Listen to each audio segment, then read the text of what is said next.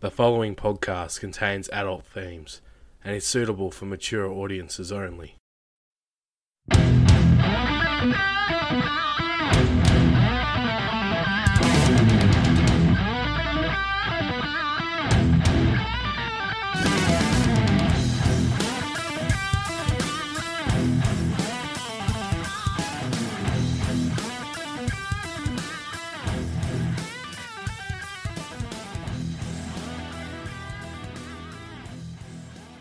Hello, everyone, and welcome back to Lyrics of Their Life, Episode 7, Part 2 of the Prince story. In Part 1, we followed Prince's damaging and career defining experiences as a child up until his first contract signing as a 19 year old. We then explored the highs and lows and controversial moments to the start of Prince's career, before coming to the incredible Purple Rain album, where we saw Prince reach the top of his game with a trifecta of masterpieces. If you haven't yet downloaded or listened to part 1, I highly recommend you check that out first and get caught up on the incredible story so far. So without further ado, let's get back into the second half of the Prince story. I'm your host Adam Hampton, and this is Lyrics of Their Life.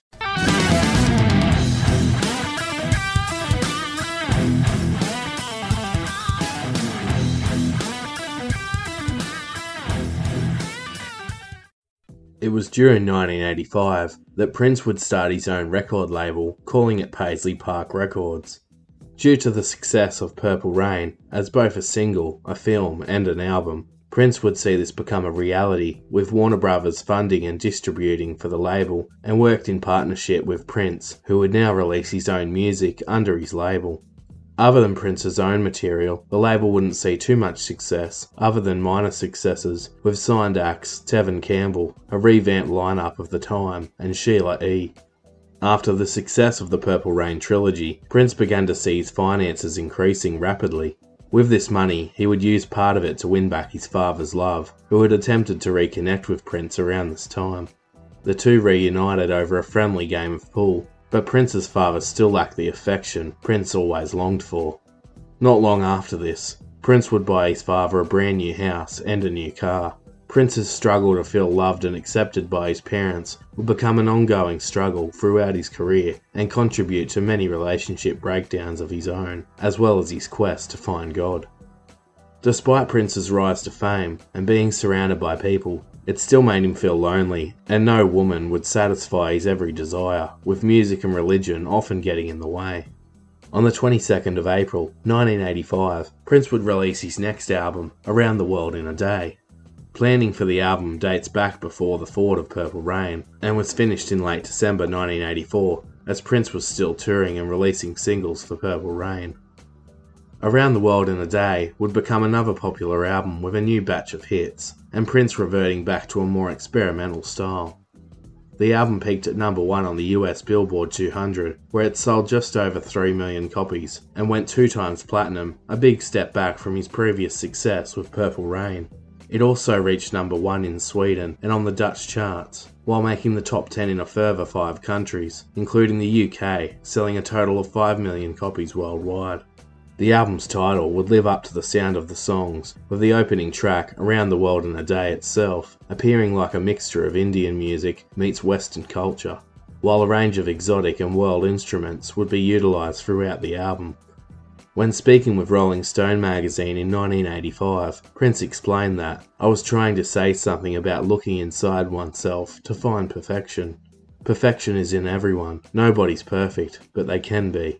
We may never reach that, but it's better to strive than not. The album artwork features an interesting image, featuring the revolution on the front cover. Jill Jones, who was a backing singer for Prince and would eventually become a solo artist under Paisley Park Records, revealed Prince's haunting view of the album cover. As she says, the picture on Around the World in a Day, when he showed me the cover, he pointed out who everybody was. Jerome was the little old man with the cane. He told me Sheila was combined with Melvoin, with the violin, and he goes, And this is you. And it was the old maid crying, with a blues dress and these horrible boots. Why was I always crying? I cried in Purple Rain. I cried in Graffiti Bridge, before he cut it out. He always had me crying, and I'm crying on the front cover. And then he said, I'm gonna know you until the very end of this. You're gonna be here. And I said, Why aren't you in the picture? He said, I'm Up the Ladder, I'm Gone. The first single from the album, called Raspberry Beret, would become Prince's next big hit. The fun psychedelic pop song, reaching number 2 on the US Billboard Hot 100, just behind Duran Duran's A View to Kill, while also reaching number 2 in New Zealand and charting inside the top 20 in Australia and Canada. The track received loads of radio airtime and was backed by a great music video featuring Prince, this time in a blue suit with a white cloud pattern like on the album cover, as he performs with the Revolution. He is given his famous white cloud guitar by the girl in the raspberry beret, with Prince again using his acting experience to add drama to the clip as he gives her a cheeky look. An animated filter is used throughout the clip that alters the colour of Prince's suit. The video also featuring a particular get down low, shimmy and clap dance that would become somewhat of a craze with Prince fans. Raspberry Beret would include the use of a new instrument to Prince's music called the Middle Eastern finger cymbal that Prince would use on other tracks on the album, such as a song titled Paisley Park. The finger cymbal giving the track that iconic clap and ting sound, while the string instruments were also used along with a harmonica on the extended version of the track. Raspberry Beret was written by Prince back in 1982, but was reworked after he was inspired by a deleted scene from his own film where Prince as the kid had his first sexual experience with Apollonia in a barn. It is believed it was first written and inspired by his own first sexual experience. The quirky psychedelic pop song Paisley Park would become the second single released, but only to the UK, in late May of 1985. The track incorporates the Middle Eastern finger cymbals quite regularly throughout the song, while a violin is also used. Paisley Park only just scraped into number 18 on the UK charts and number 11 in Ireland, while reaching the top 40 in four other countries, including Australia and New Zealand. Paisley Park was written to represent Prince's happy place, where he can escape from the outside world although it is not yet a physical place and is just in his mind or your heart as the lyrics state. But one day, Paisley Park would in fact become a reality, just a year later. On the 10th of July 1985, Prince released the single Pop Life, which would reach number 7 on the US Billboard Hot 100, becoming his 8th top 10 hit since Purple Rain's release. Pop Life struggled elsewhere on the charts despite receiving radio airtime worldwide. Prince wrote the song detailing his frustration over the life of a celebrity, how ungrateful many celebrities are with what they have, the lengths some will go to just to increase their status, and all the traps that musicians in the industry tend to fall into. For example, lines like, What's the matter with your life? Is the poverty bringing you down? Is the mailman jerking you around? Did he put your million dollar check in someone else's box? And what you're putting in your nose, is that where all the money goes? The river of addiction flows. You think it's hot, but there won't be no water when the fire blows. An interesting B side would accompany Pop Life called Hello, as Prince talks about the controversy surrounding his no show to the We Are the World recording, and how he provided the track for the Tears in Your Eyes, where he sings, I tried to tell them that I didn't want to sing, but I'd gladly write a song instead. They said okay, and everything was cool, till a camera tried to get in my bed. Prince goes on to talk about the nosy media and those who act as friends within the music industry.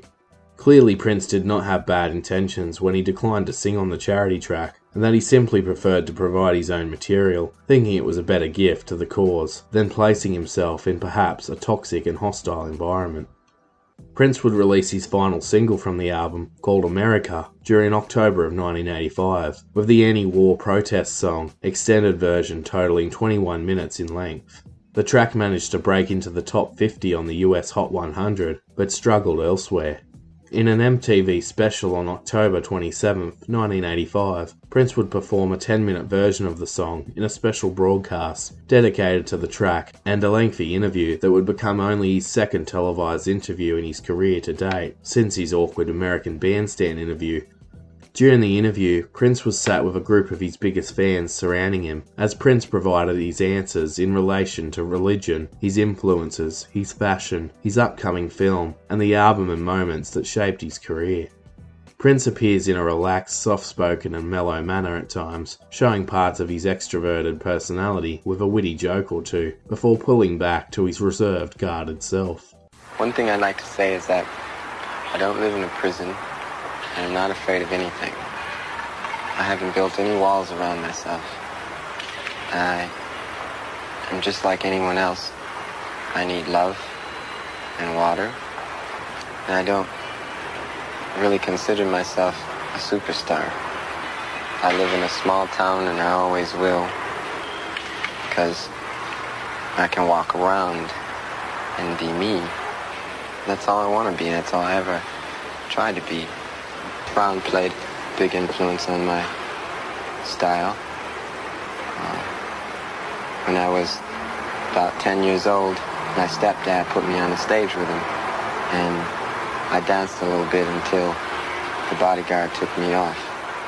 The reason why I like James Brown so much is on my way backstage, on my way out, I saw some of the finest dancing girls I've ever seen in my life. You, you said you were surprised by so many people comparing you to Hendrix when you play guitar. um, a lot had to do with, uh, like I say, the color of my skin. That's not where it's at at all. It really isn't. Hendrix was very good, but there'll never be another one like him, and it would be a pity to try. I strive for originality in my work, and hopefully it'll be perceived that way. Some people have criticized you for selling out to the white rock audience with Purple Rain and leaving your black listeners behind. How do you respond to that? Oh, come on. Come on. Cufflinks like this cost money, okay? Let's be frank. Can we be frank? If we can't be nothing else, we might as well be frank, okay? So, thank you. Seriously, um, I was brought up in a black and white world. And yes, black and white, night and day, rich and poor, black and white. And I listened to all kinds of music when I was young. And when I was younger, I always said that one day I was going to play all kinds of music and not be judged for the color of my skin, but the quality of my work. And hopefully that will continue. Prince had been working on his next album since April of 1985, and it was completed in early 1986. The album was called Parade, but the first single named Kiss would be released beforehand on the 5th of February 1986. Kiss became a global hit, peaking at number 1 on 5 different US charts, including the Billboard Hot 100, number 2 in Australia, New Zealand, and the Netherlands, along with reaching the top 10 in 8 other countries, including the UK.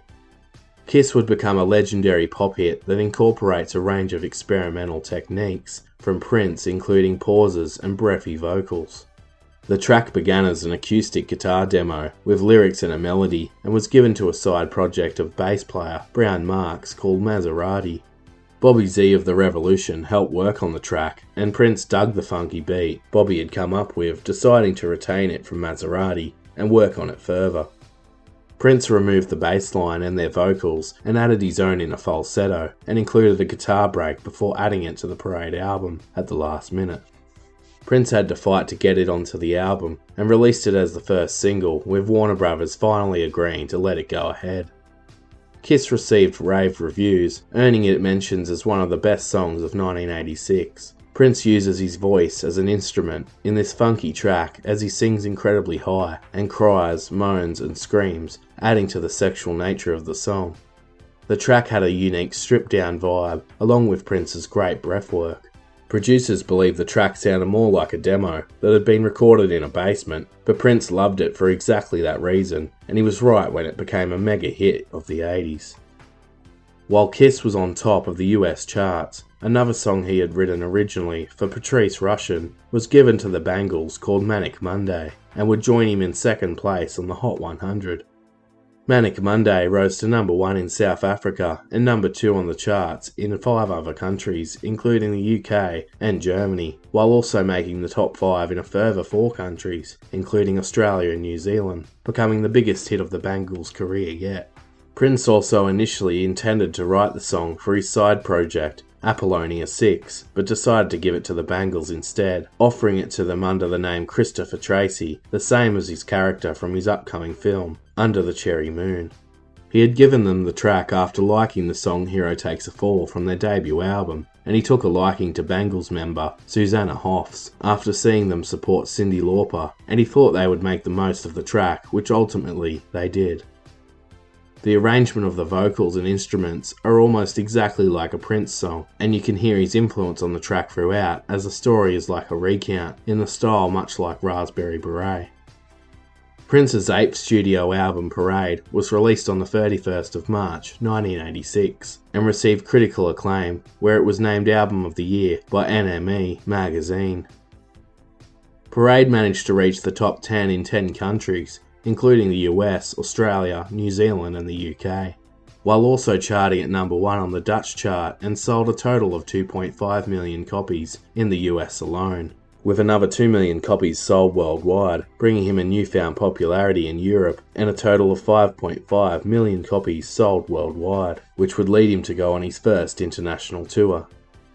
The album steers away from the psychedelia and towards a funk, rock, and pop combination, during the Parade album era, Prince would alter his look once more by doing away with the black curly hair and cutting his hair short and replacing the purple suits with a black crop top like attire. The second single from the album was called Mountains and was released on the 7th of May 1986. The song was a mixture of soul, gospel, funk, and pop that sounded almost like a mashup of a Bee Gees and Fleetwood Mac tune, sung to the style of Prince, with his high falsetto vocals. It managed to reach number 23 in the US, but struggled worldwide, reaching its best position in the Netherlands at number 16. The song speaks of overcoming almost impossible obstacles, being the mountains, and refers to the famine in Africa and the importance of believing in God and religion. Parade would go on to be used as the soundtrack to Prince's second attempt at producing, directing, and starring in his own film, calling it Under the Cherry Moon. The film was released on the 2nd of July 1986 and unfortunately was a massive flop compared to the success of the soundtrack Parade. Prince starred as a character called Christopher Tracy, who rivals his cousin named Tricky for the love of a French lady, Mary Sharon, after they tried to swindle her. The film only made 10 million at the box office and saw Prince be blasted by critics, earning him 5 gold Raspberry Awards for Worst Picture, Director, and Actor along with others. Despite the disappointment of the film, Prince focused on the music instead, releasing another lover, Hole in Your Head, and Girls and Boys over the course of a month, with both receiving some form of success. In the UK, Girls and Boys reached number 11, while perhaps the most underrated and most beautiful track on the entire album was the closing track called Sometimes It Snows in April, with its mellow, relaxing vocals from Prince calming backing vocals from the Revolution members, Wendy and Lisa, and the moving and emotive piano and acoustic guitar played throughout the track. Prince sings about Christopher Tracy's memories as he recounts the story from the film. Prince wanted the song to be as raw and emotional as possible, as his sound engineer, Suzanne Rogers, says. He didn't normally do that. We lit candles, the lights were dimmed. Lisa was on piano, with Wendy right next to her. We wanted him to play it. All he would do was the vocal. We realised that the chair that Wendy was sitting on was really creaky. I went out to change it, and Prince said, No, leave it. I want it like that. It was done live, in a darkened room, quite stunning. The beautiful track is one of Prince's most underrated masterpieces of his career, and if you listen closely, you can hear the creaky chair featuring throughout. Prince toured the UK, Europe, and Japan on the Parade Tour, this time leaving out the US. He played 20 shows with the Revolution Band and played three massive shows at Wembley in the UK for the first time. During this time, Prince would co write and played guitar on Love Song with Madonna and played electric guitar for the opening of the track Like a Prayer, while also contributing to the tracks Keep It Together and Act of Contrition on guitar. When the parade tour concluded, Prince decided to disband the Revolution, opting to be recognised once more as a solo performer. Wendy Melvoin and Lisa Coleman were let go to perform as a duo after they had earned a name for themselves while working under Prince. While Bobby Z was replaced by Sheila E. as part of the band on percussion, and bass player Brown Mark had quit. The only remaining member of the original Revolution was keyboard player Matt Fink, known as Dr. Fink. Prince would alter his lineup, bringing in Miko Weaver on guitar, Bonnie Boyer on keyboard, Levi Seacer Jr. on bass, dancer Cat Glover, Eric Leeds on saxophone, and Atlanta Bliss on trumpet, who had both been members since the start of the Parade album.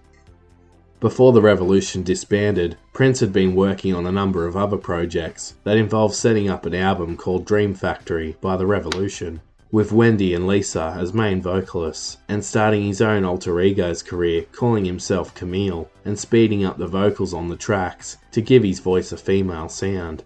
Warner Brothers later rejected these two projects, telling him he needed to work solely on his own album first, as his last two albums were not a financial success, despite being popular amongst critics and fans.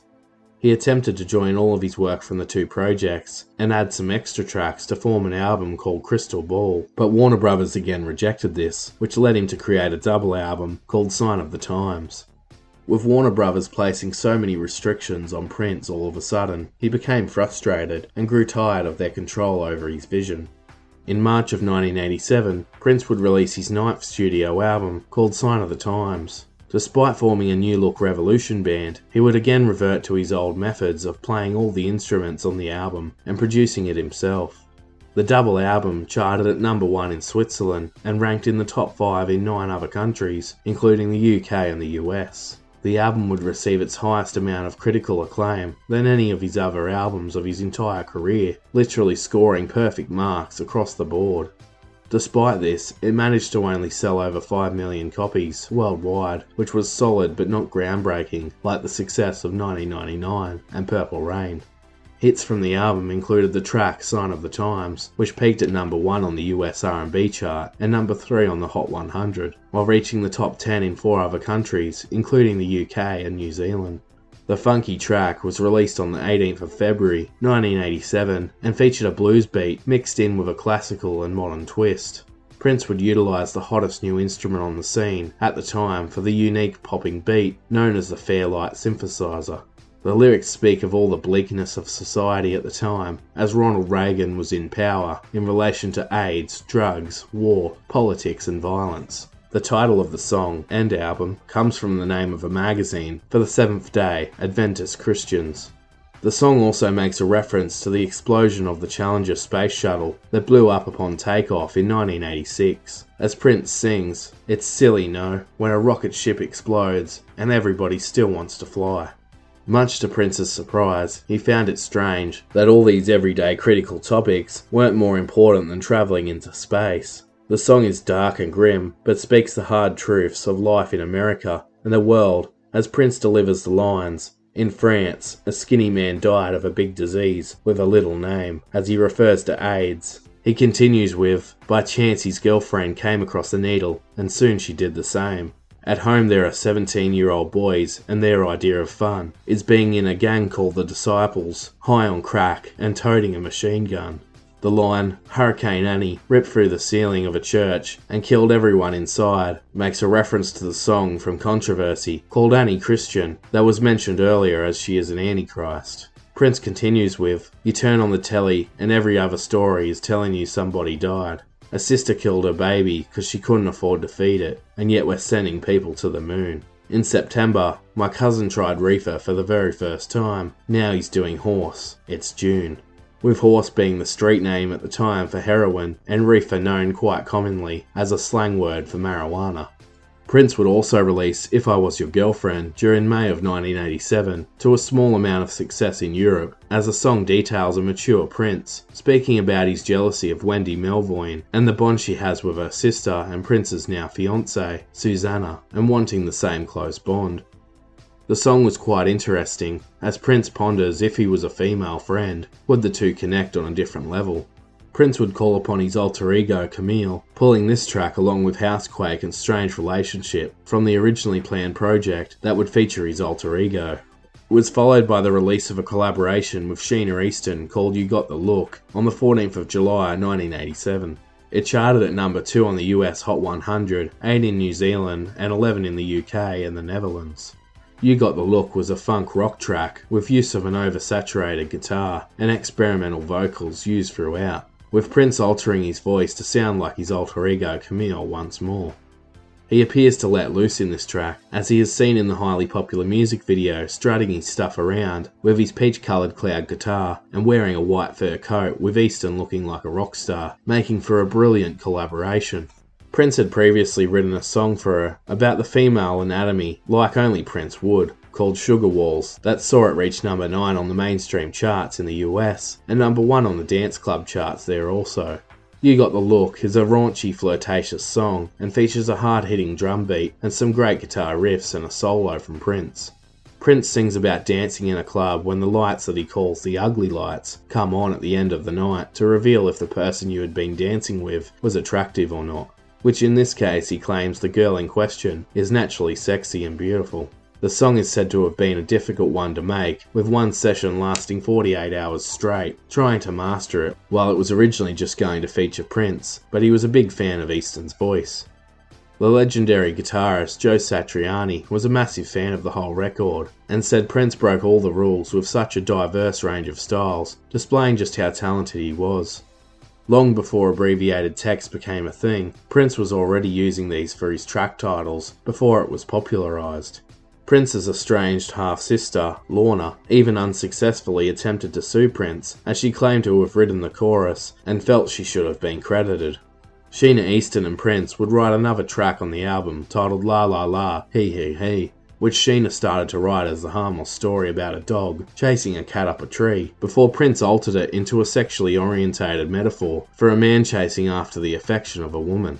Another interesting track was Starfish and Coffee, which talks about the real life person named Cynthia Rose that attended school with Prince's girlfriend, Susanna Melvoin. Susanna had told Prince all about her, that she was quirky, strange, but managed to be a standout in a large group of classmates. Prince could relate to the misunderstood Cynthia and decided she would be great to write about. Many years later, in 1997, Prince would sing the song on an appearance on the popular Muppets TV show. On the 11th of September 1987, Prince's personal home and recording studio called Paisley Park was officially opened in Chanhassen, Minneapolis, Minnesota.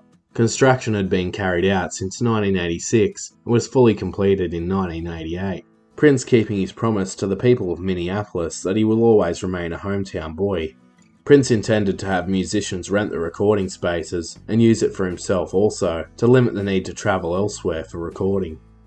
Paisley Park was designed by BOTO Design and Prince himself, and contains two live music venues that are used as rehearsal space, two recording studios, a music video recording studio, and his living quarters. Each room is decorated with art and is quirky and colourful.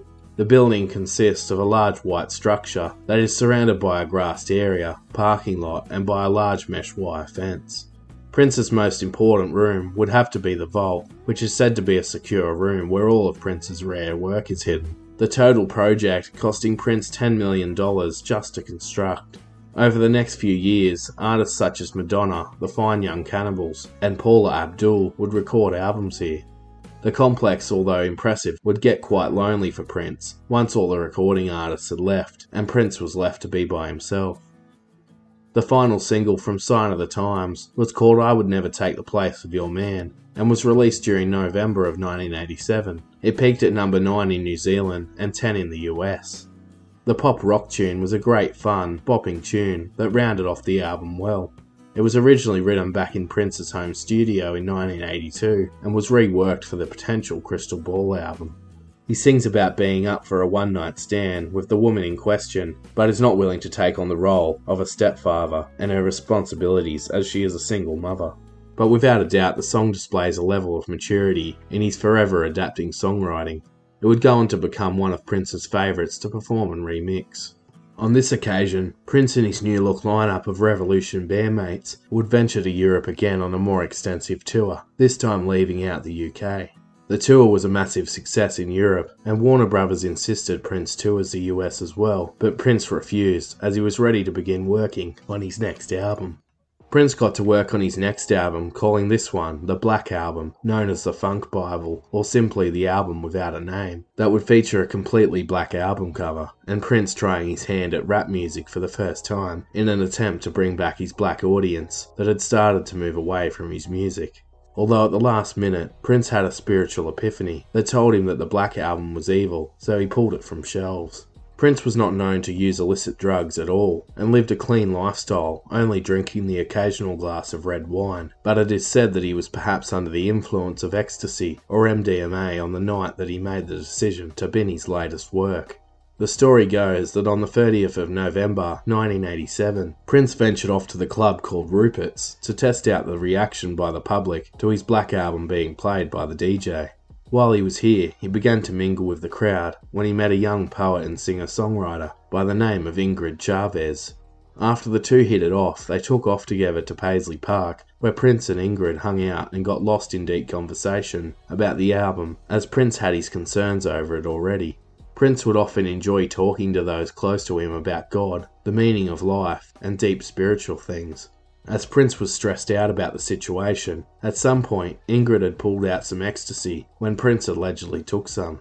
It has been suggested that Cat Glover, who was part of the revolution, supplied Ingrid with the drugs after scoring them off none other than Red Hot Chili Peppers frontman Anthony Kiedis.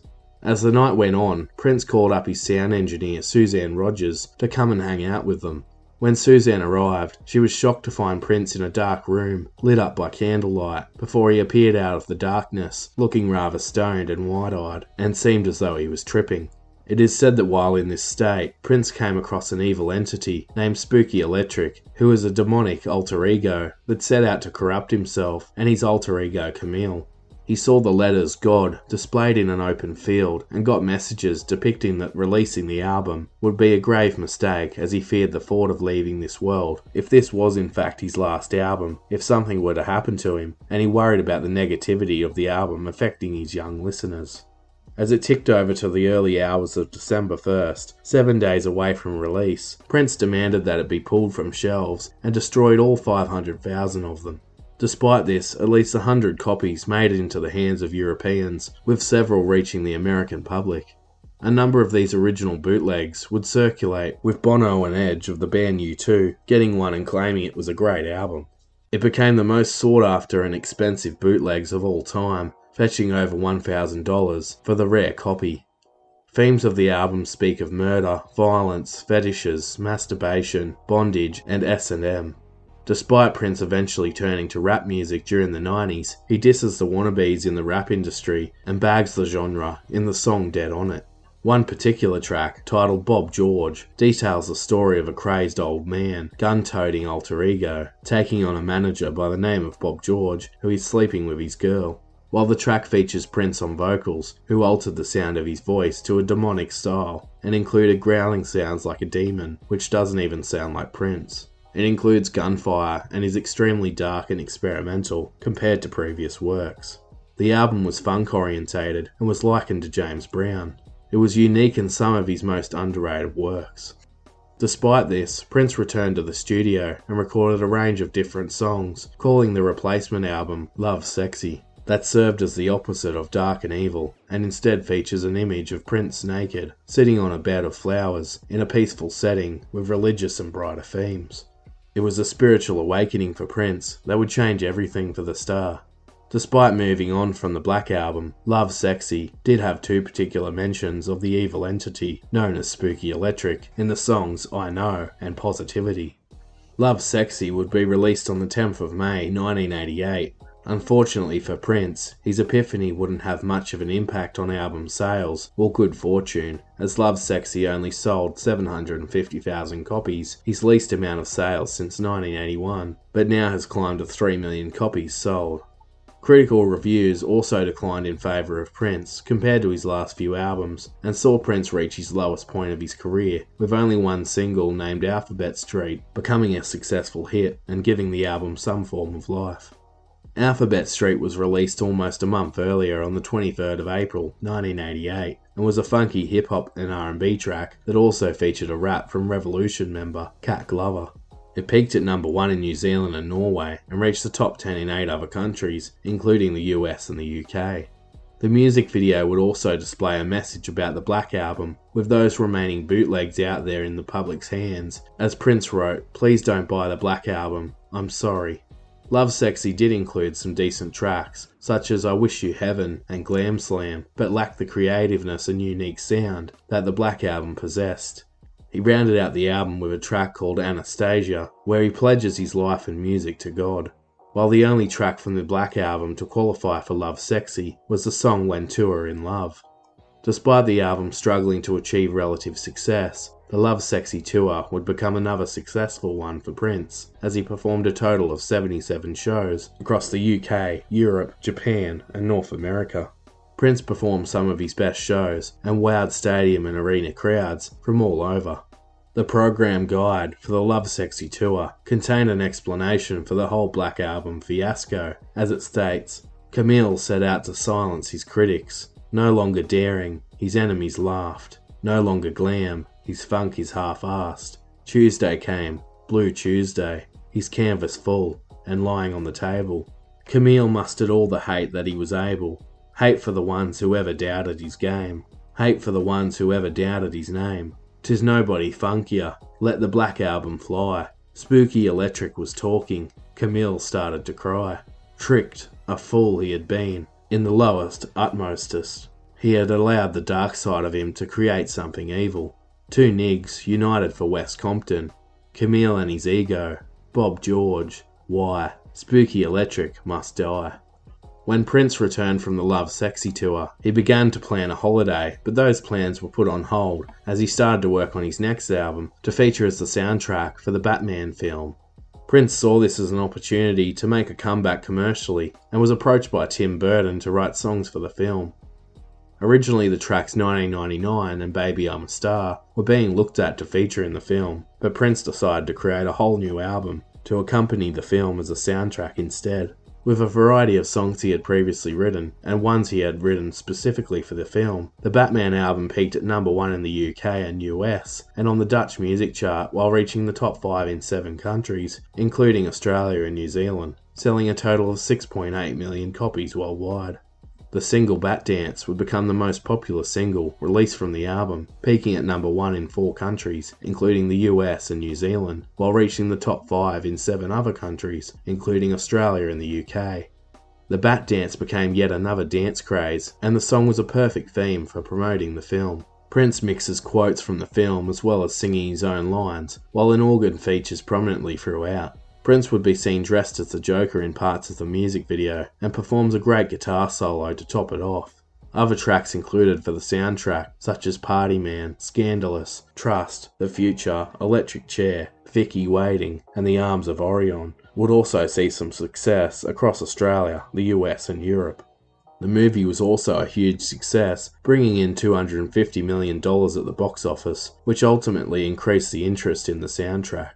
During this time, Prince was often seen with actress Kim Basinger, who played Vicki Vale in the Batman film, where the two were said to have had a brief, intimate affair. They even recorded an album together titled Hollywood Affair that would remain unreleased and featured the raunchy track Colour of Sex. But it didn't stop there as Prince would release an extended version of his Batman song Scandalous, rebranding it Scandalous Sex Suite that included a recording of an intimate session the two had while in the studio. After the success of the Batman soundtrack, Prince returned to tour performing a greatest hits tour called the Naked Tour.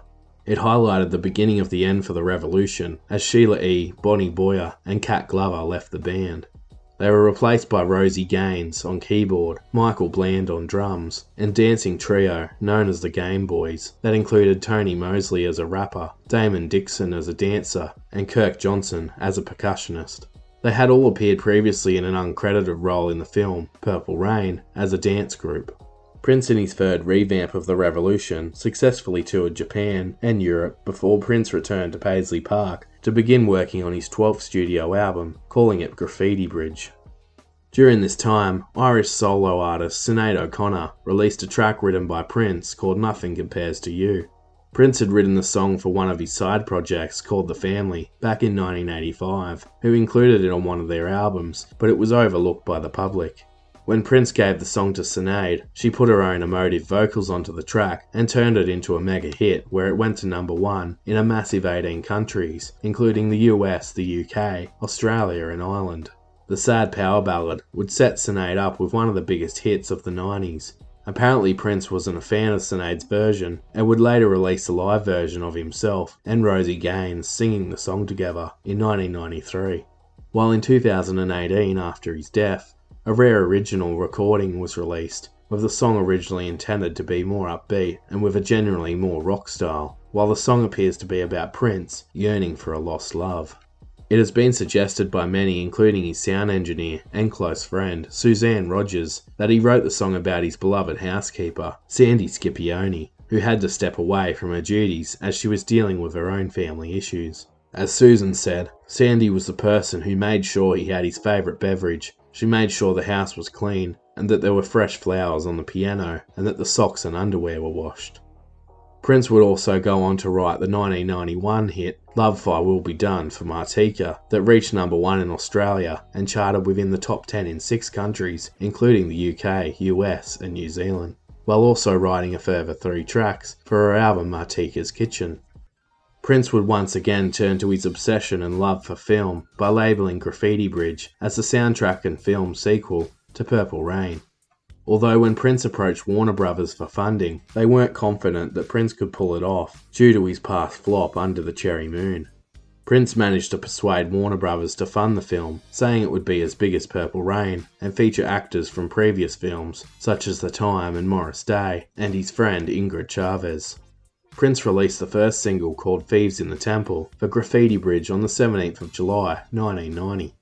Thieves in the Temple would become the album's only successful release, peaking at number 1 on the US R&B chart and reaching the top 10 in 7 other countries including the UK, New Zealand, and the US Hot 100. Thieves in the Temple is a relaxing type track but with a darker meaning. Prince provides emotional vocals backed by a unique sound with echoing vocals and keyboard notes. Prince described writing Thieves in the Temple as an experience he wrote when angry and sad, which is a change from his usual upbeat, fun, dance funk tunes and newfound positive religious sound. The song speaks about the deceit and lies in a relationship, with the thieves being represented by the deceit. Prince stated about the song, I feel good most of the time, and I like to express that by writing from joy. I still do write from anger sometimes, like Thieves in the Temple, but I don't like to. It's not a place to live. Graffiti Bridge, the album, would be released on the 21st of August 1990 and managed to reach number one on the UK album chart, while charting in the top 10 in 10 countries, including the US, Australia, and New Zealand. Despite its charting success, the album again sold poorly, selling just 2.5 million copies worldwide.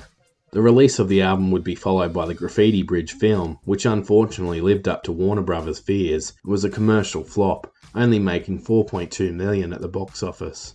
It was also met with harsh reviews from critics as the plot was rather lacking, with it centering around the kid, played by Prince, battling for ownership with the time over a club named the Glam Slam, like the song featured on the Love Sexy album. The film was originally thought up as a musical that was set out to have Madonna starring in it until the two had a clash of egos over the types of shoes they were wearing, and Madonna decided she didn't like the script. The two, despite having big egos and often throwing cheap shots at each other, actually were quite close. Soon after the album and film flopped, guitarist Miko Weaver and longtime keyboard player Dr. Matt Fink left the band. Prince decided that the Revolution name was now tainted and needed a fresh name, so he rebranded his personal band's name as the New Power Generation, named after the track on Graffiti Bridge of the same name. Prince named Sonny T of the band The Family and Tony Barbarella as his newest members with the Games Boys trio, Rosie Gaines, Levi Seacer Jr., and Michael Bland of The Revolution remaining on board. Prince got to work with the new power generation and involved his band heavily in the production of his latest album, eventually calling it Diamonds and Pearls. The album would feature a new batch of hits for Prince and bring about a revival for the struggling star. On the lead up to the release of his 13th studio album, Prince released the single Get Off on the 7th of June 1991. Prince would make a slight return to his sexually driven style of music for this album. Get Off would peak at number 1 on the US dance chart while managing to break into the top 10 in 10 countries, including Australia, the UK, and the Netherlands. The track was a mixture of Prince's earlier songs Glam Slam from the Love Sexy album and Graffiti Bridge's Love Machine. Prince added a new chorus, a flute, guitar solo, and added his new look band style to the track and called it Get Off. He gave out the track to a handful of nightclubs where the track was a huge hit with clubgoers. Due to its success in the nightclub scene, he released it as a commercial single, which paid off. In 1991 at the VMAs, Prince would perform the single in a yellow netted full body suit attire, but bearing his naked behind, shocking many onlookers and doing the brave and unthinkable as only Prince would dare. On the 9th of September 1991, Prince would make a return to the top of the US charts with his big hit Cream. Cream went straight to number one in the US and charted in the top five in 10 countries, including Australia, New Zealand, and Canada. The cheeky and raunchy pop rock tune had a funky hook that enticed listeners of all musical tastes, with its playful, distorted guitar riff that sounds dirty and erotic, matching the vocal delivery of Prince's lyrics perfectly. Just like the song hints, Prince stated on MTV Unplugged that he wrote the song while masturbating and while standing in front of a mirror, while also being about persevering and patience in order to achieve success. The catchy track managed to hold off Bryan Adams with Can't Stop This Thing We Started in the US lasting two weeks in the top spot. Despite the sexual content, it managed to receive mass airplay on radio and MTV as it was simply too catchy. The music video displaying Prince isn't afraid to test boundaries, as he is seen grinding and performing sexual maneuvers with his dancers while suggestively stroking the neck of his cloud guitar. The full on video raised some eyebrows, but managed to stay on the air. After Prince's first two singles got him off to a great start, Prince released the album Diamonds and Pearls on the 1st of October 1991. It would be a huge return for Prince, selling around 7 million copies worldwide and charting at number 1 in Australia, where it went 4 times platinum, and number 1 on the US R&B chart, where it went 2 times platinum. It reached number 3 on the US Billboard 200 chart, while making it to the top 10 in a further 13 countries, including the UK, Japan, and New Zealand. The album tends to lean back towards R&B and funk and sees his African American audience make their way back to him. The addition of Rosie Gaines on backing vocals on this album was also noticeable, as she provides a great strong female gospel type voice that perfectly fits with Prince. The band are now predominantly of African American descent, as Prince looked to move away from his original ideology of having a gender and racially diverse band. Prince's third single from the album, called Insatiable, charted at number 3 on the R&B charts, but it would be the track Diamonds and Pearls that would become his next big hit. Released on the 25th of November 1991, the beautiful pop ballad would soar to number 1 on the US R&B chart and number 3 on the US Hot 100. It managed to chart well in New Zealand, Switzerland, and Australia, becoming a popular radio hit at the time in a range of countries. Despite Prince's most recent themes of depicting sex and lust, Diamonds and Pearls would feature as a more loving song, with the famous and catchy line, If I gave you diamonds and pearls, would you be a happy boy or a girl? If I could, I would give you the world. But all I can do is just offer you my love. The loving ballad, adding diversity and a variety to the album. Prince would utilise a range of instruments for this hit to create a transcendent, warming, and relaxing vibe to the song. Prince would utilise an invention of his own called the Purple Axe, the Purple Axe is a portable synthesizer that sounds more like a guitar, and this is what can be heard throughout the song, as well as a trumpet, a distinctive descending keyboard pattern, bass, and the drum machine, along with powerful support vocals from New Power Generation member Rosie Gaines. Gaines provides the perfect powerful vocals to accompany Prince's mellow tone, used throughout the track, which would go on to be a classic and one of Prince's personal favourites. Although he would never release the true meaning of the lyrics, it is said to be about a combination of things, such as his love interest at the time, as well as the possibility of one day having children together. It was during the music video for Diamonds and Pearls that Prince's future wife would be the main dancer, as she frolics around Prince as he plays the grand piano after escaping the swarming media. Prince would wrap up his comeback album with the soulful R&B ballad Money Don't Matter Tonight, released on the 3rd of March of 1992. The track would reach its heights in the Netherlands, where it made the top 10, while also experiencing some success on the Australian, UK, New Zealand, and US market, where it reached the top 20 and thereabouts. The song was written to shame the greedy, the gamblers, and those who waste their money on pointless things. As the lyrics state, one more card, and it's 22. Unlucky for him again. He never had respect for money, it's true. That's why he never wins. That's why he never ever has enough to treat his lady right. He just pushes her away in a huff and says, Money don't matter tonight. Prince also explains the traps poor families, especially black Americans, fall into in order to gain more financial freedom, which basically leads them into lives of crime and gambling debts. Prince goes on to preach messages of love and peace and protest against war with a direct message to the rich and greedy, singing, And you think you got it bad. Prince's main message, however, is to look after your own happiness and to try not to make life all about money, as looking after your soul and enjoying life with your family is more important, with the brilliant line just when you think you've got more than enough, that's when it all up and flies away. That's when you find out that you're better off, making sure your soul's alright, because money didn't matter yesterday, and it sure don't matter tonight. Prince would release the underrated track called Thunder as a UK only single, where it reached number 28 on their charts. The song is said to be written about Prince's experience, about pulling out of the Black Album, and the epiphany he had surrounding the supposedly evil album. The track sounds like a ghostly dream mix of a rock and pop song as Prince details the experience, singing, Thunder, all through the night, promise to see Jesus in the morning light. Take my hand, it'll be alright. Come on, save your soul tonight. And the line, Is this my sweet saviour, or the devil in disguise?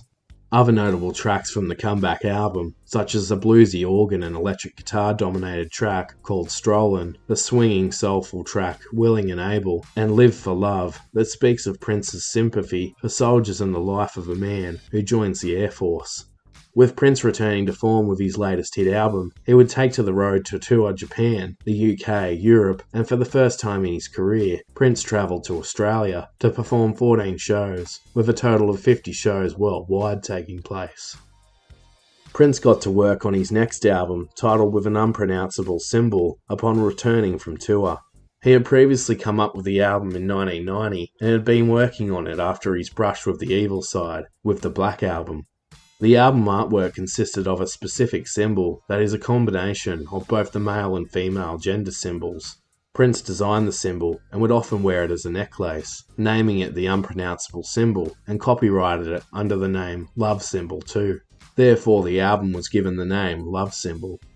Prince originally intended the album to contain a large number of intervals, known as segues, between each song to play out like a film and an album in one the plot being an Egyptian princess played by his girlfriend, Mayte Garcia, who falls in love with the rock star Prince and entrusts him with an ancient religious artifact known as the Three Chains of Turin, or gold, like the song title on the album. This was during her escape from seven assassins in relation to the song title, Seven. Many other songs throughout the album would have linked the story together, but the segues had been taken out as they were too lengthy which left the story to be quite unfinished and confusing. In what was a brave and unique way to produce an album, Prince had a vision, but he felt Warner Brothers were again holding him back from reaching his true creative potential.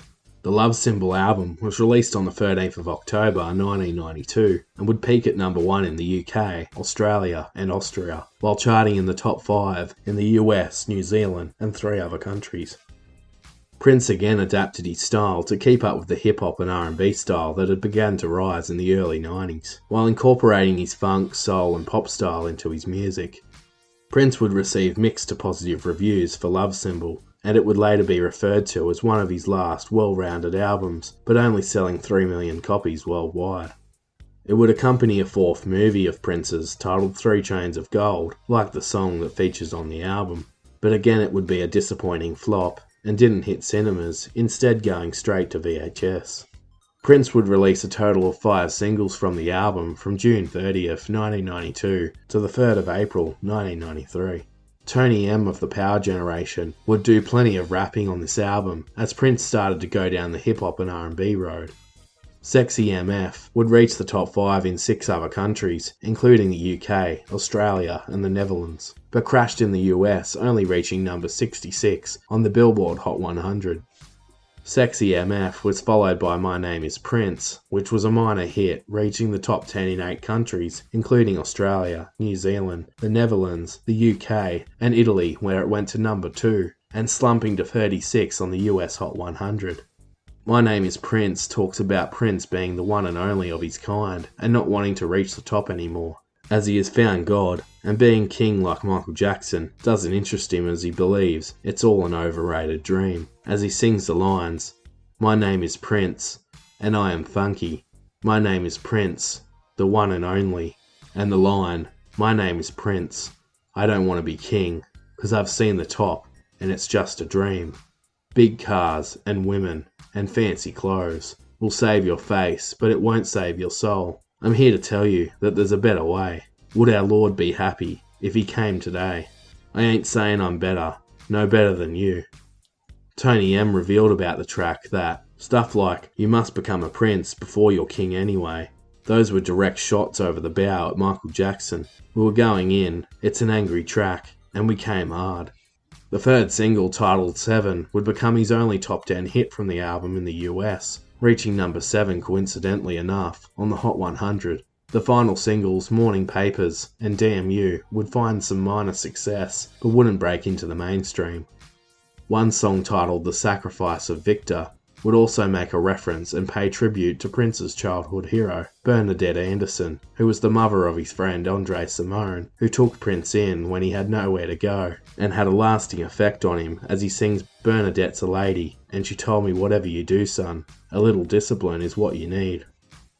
After Prince had struggled in recent years to sell consistently, in 1993, Warner Brothers decided on Prince's behalf to release a three part album called The Hits 1, The Hits 2, and The Hits and B-Sides during September of 1993. It included all of the hits barring the now outdated Bat Dance, two new tracks called Peach and Pink Cashmere, along with a range of B-sides from over the years and previously unreleased tracks, including Prince's own version of Nothing Compares to You. It was around this time that Prince's feud with Warner Brothers would reach new heights, with the feud becoming heavily publicised in the media. Prince intended on releasing the debut album for the new power generation, called Gold Nigger, but Warner Brothers were against this release and opted to release the hits and B-sides of Prince instead, which frustrated him. Prince showed little interest in putting out the three part compilation album and was paid by Warner Brothers to stay out of the album's production. Prince started to become agitated and wanted so badly to release his logjam of music that Warner Brothers had prevented him from releasing in the past. Prince had loads of projects and albums worth of material dating back to the mid 80s that had been stockpiling in his vault and was ready for release, but Warner Brothers were heavily dictating what Prince would put out and when. The compilation would sell just 3.1 million copies over time, but Prince could hardly be bothered to promote it, hence the low amount of sales. Prince continued on to push for his music to be released quicker, with Warner Brothers continuing to resist. On Prince's birthday, the 7th of June 1993, as a form of protest, Prince would do the strange and unthinkable and change his name from Prince to the unpronounceable love symbol itself. As Prince's new name was literally a symbol, and no one knew what to call him, he would then be referred to by the media as the symbol, the artist, and the artist formerly known as. As things got messy between Prince and his overbearing record label, Prince began releasing a number of albums as a means to free himself from his contract obligations with Warner Brothers. The Black Album, formerly known to be the Evil Folk Bible, was re released during 1994 with intentionally little to no promotion as a means of pushing it out of the way in general to get it out of the hands of the public, with it eventually going out of print altogether. During the same year, Prince's next album, full of unheard material, called Come, was released. Prince fought hard to have new material released, but Warner Brothers were concerned that Prince would oversaturate the market. Prince was persistent, and the highly provocative and raunchy album Come was released. The overall tone of Come is dark and experimental, perhaps suggesting Prince's mental health at the time with dealing with his overbearing record label and purposely rushing albums out the door in order to break free. Both albums flopped badly and sold poorly, confirming Warner Brothers' fears, but Prince didn't mind. Come would sell a measly 1.2 million copies worldwide. Despite Come being a genuinely disappointing album, it did include some interesting tracks. One song in particular, titled Papa, is quite confronting, as Prince speaks out about abuse and violence against children, with many believing he wrote from his own experiences at the hands of his father. As Prince sings, There was one September day that Papa worked too hard. First he crucified every dandelion out in the yard. Then he screamed at Baby twice for throwing rocks at passing cars. Baby didn't listen, so like a priceless work of art, he got snatched up by his papa who then opened up the closet door and pushed the four year old down onto the closet floor. Baby cried, I'm sorry, I won't do it no more. Papa said, Yeah, I know, that's what this here's for. Prince sings the chorus, which details the young boy being smacked by his father numerous times before continuing to describe the aftermath. Towards the end of the song, Prince delivers a message that further pushes the point that the song was in fact related to himself, as he says, Don't abuse children, or else they'll turn out like me. Fair to partly crazy, deep down we're all the same. Every single one of us knows some kind of pain. In the middle of all that's crazy, this one fact still remains. If you love somebody, your life won't be in vain, and there's always a rainbow at the end of every rain. The rest of the album was quite unsuccessful, being too graphic for radio, with tracks as blatantly named such as Pheromone, Loose, and Orgasm. It was a bit too much for some. Around this time, Prince and Warner Brothers got involved in a legal battle over artistic and financial control over Prince's output, with Warner wanting to make his output more sporadic. During the lawsuit process, Prince began famously appearing in public at events, on music videos, and live performances, with the word slave written on the right side of his face. Prince's explanation for this was that he felt trapped, controlled, and enslaved under Warner Brothers and their restrictions on him from reaching his creative potential. He would deliver a number of speeches in this time about the restrictions record labels place on artists the money they take from your hard work, and to warn others not to let them walk all over you. Prince said about the situation People think I'm a crazy fool for writing slave on my face, but if I can't do what I want to do, what am I? When you stop a man from dreaming, he becomes a slave. That's where I was. I don't own Prince's music. If you don't own your masters, your master owns you. Warner Brothers would then move to shut down Paisley Park Records, Prince's label would be no more, which further fueled Prince's anger for the label. He would initiate his own record label that was out of Warner Brothers' hands, called the New Power Generation, and would be run by Trevor Guy. The New Power Generation label would release Prince's side projects for a number of years after he had moved on from his contract with Warner. Prince would next release his album called The Beautiful Experience EP and The Versace Experience as a prelude to the Gold Experience album, it featured a range of alternative versions of songs to feature on the Gold Experience, but wasn't very popular. On the 26th of September 1995, the Gold Experience was released. It managed to sell just 500,000 copies in the US and only reached number 4 in the UK and 6 in the US, selling a total of just 1.1 million copies worldwide. The gold experience was salvaged by the single The Most Beautiful Girl in the World, which would become Prince's final number one hit in six countries, including Australia, New Zealand, and the UK, while charting within the top five in nine countries, including the US and Canada. As well as his last number one in the UK, it would also be his first. Prince promoted the album and track back in 1994 when he put an advertisement out in magazines and newspapers with a blurry image of himself and text that read, Eligible bachelor seeks the most beautiful girl in the world to spend holidays with. The mellow pop ballad was a massive final stand for Prince, proving he still had it in this simply beautiful track that would become the perfect wedding song for many around the world. Prince was told by Warner Brothers that he didn't have another hit song in him, Prince faced the challenge head on and produced this beautiful romantic ballad about his soon to be wife, Mayte Garcia, becoming his only number one hit under the unpronounced symbol brand and sadly his last of his career.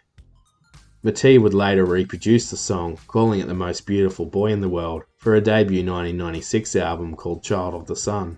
Unfortunately, Mayte's album was both a critical and commercial flop. Prince had dated and been linked to a range of celebrities over the years, including actress Kim Basinger, former Revolution percussionist Sheila E., actress and dancer Carmen Electra, and just before he met Mayte was singer and actress Nona Gaye. But it would be Mayte Garcia that he would fall the hardest for. Prince first laid eyes on Mayte outside of his concert in Frankfurt, Germany, while she was with her mother. He looked over to his bandmate Rosie Gaines and he said, There's my future wife. He was simply mesmerized by her beauty.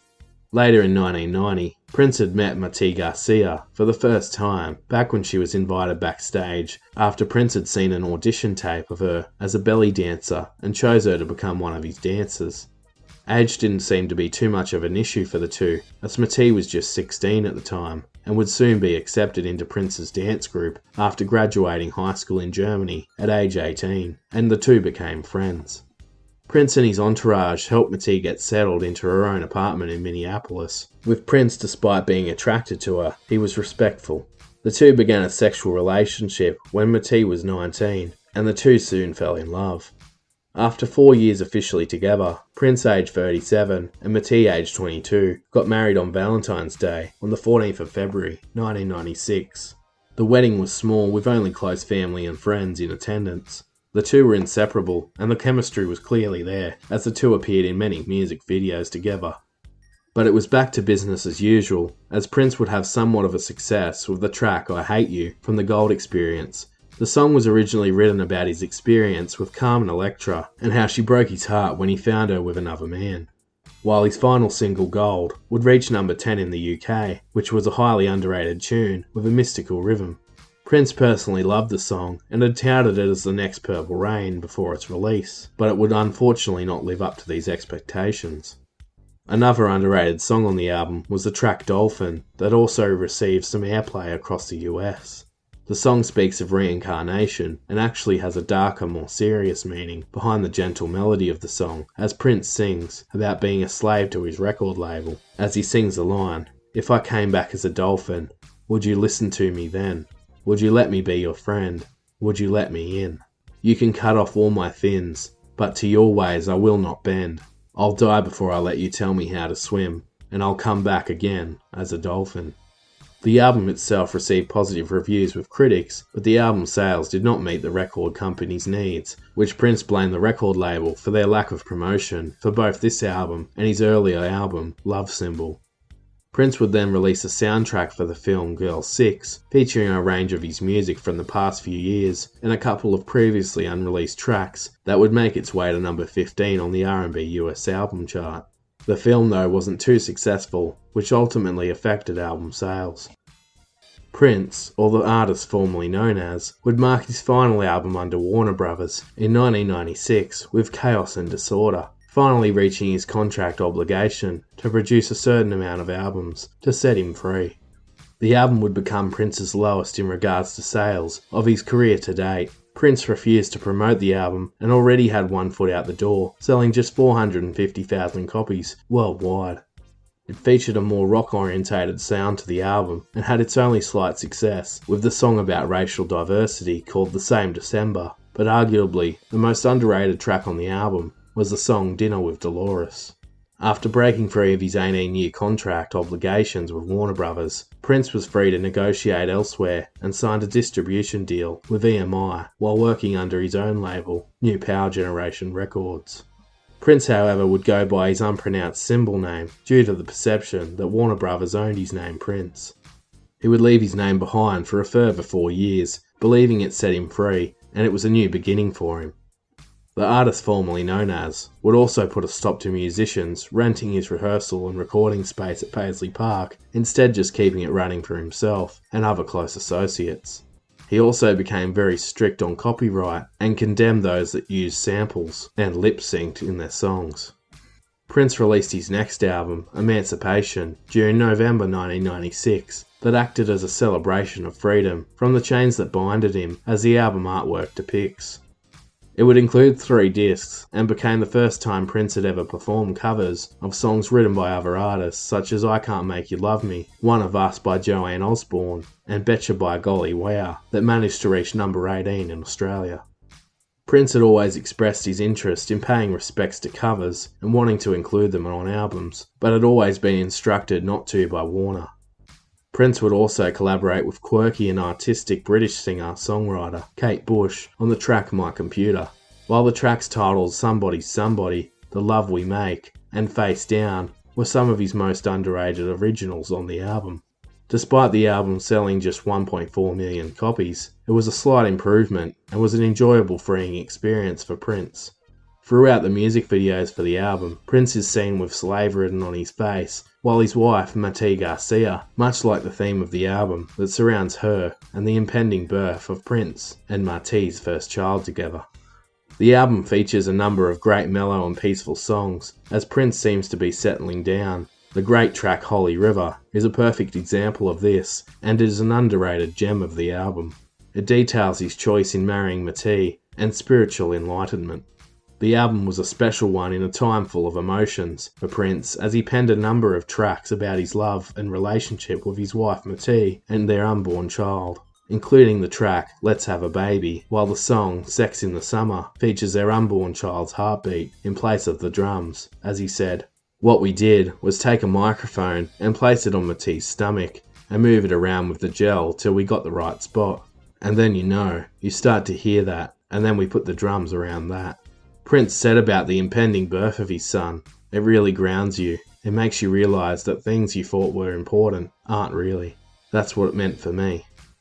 Eight months after Prince and Mayte were married, their baby boy, named Amir Gregory Nelson, was born on the 16th of October of 1996, only one month before the album's release.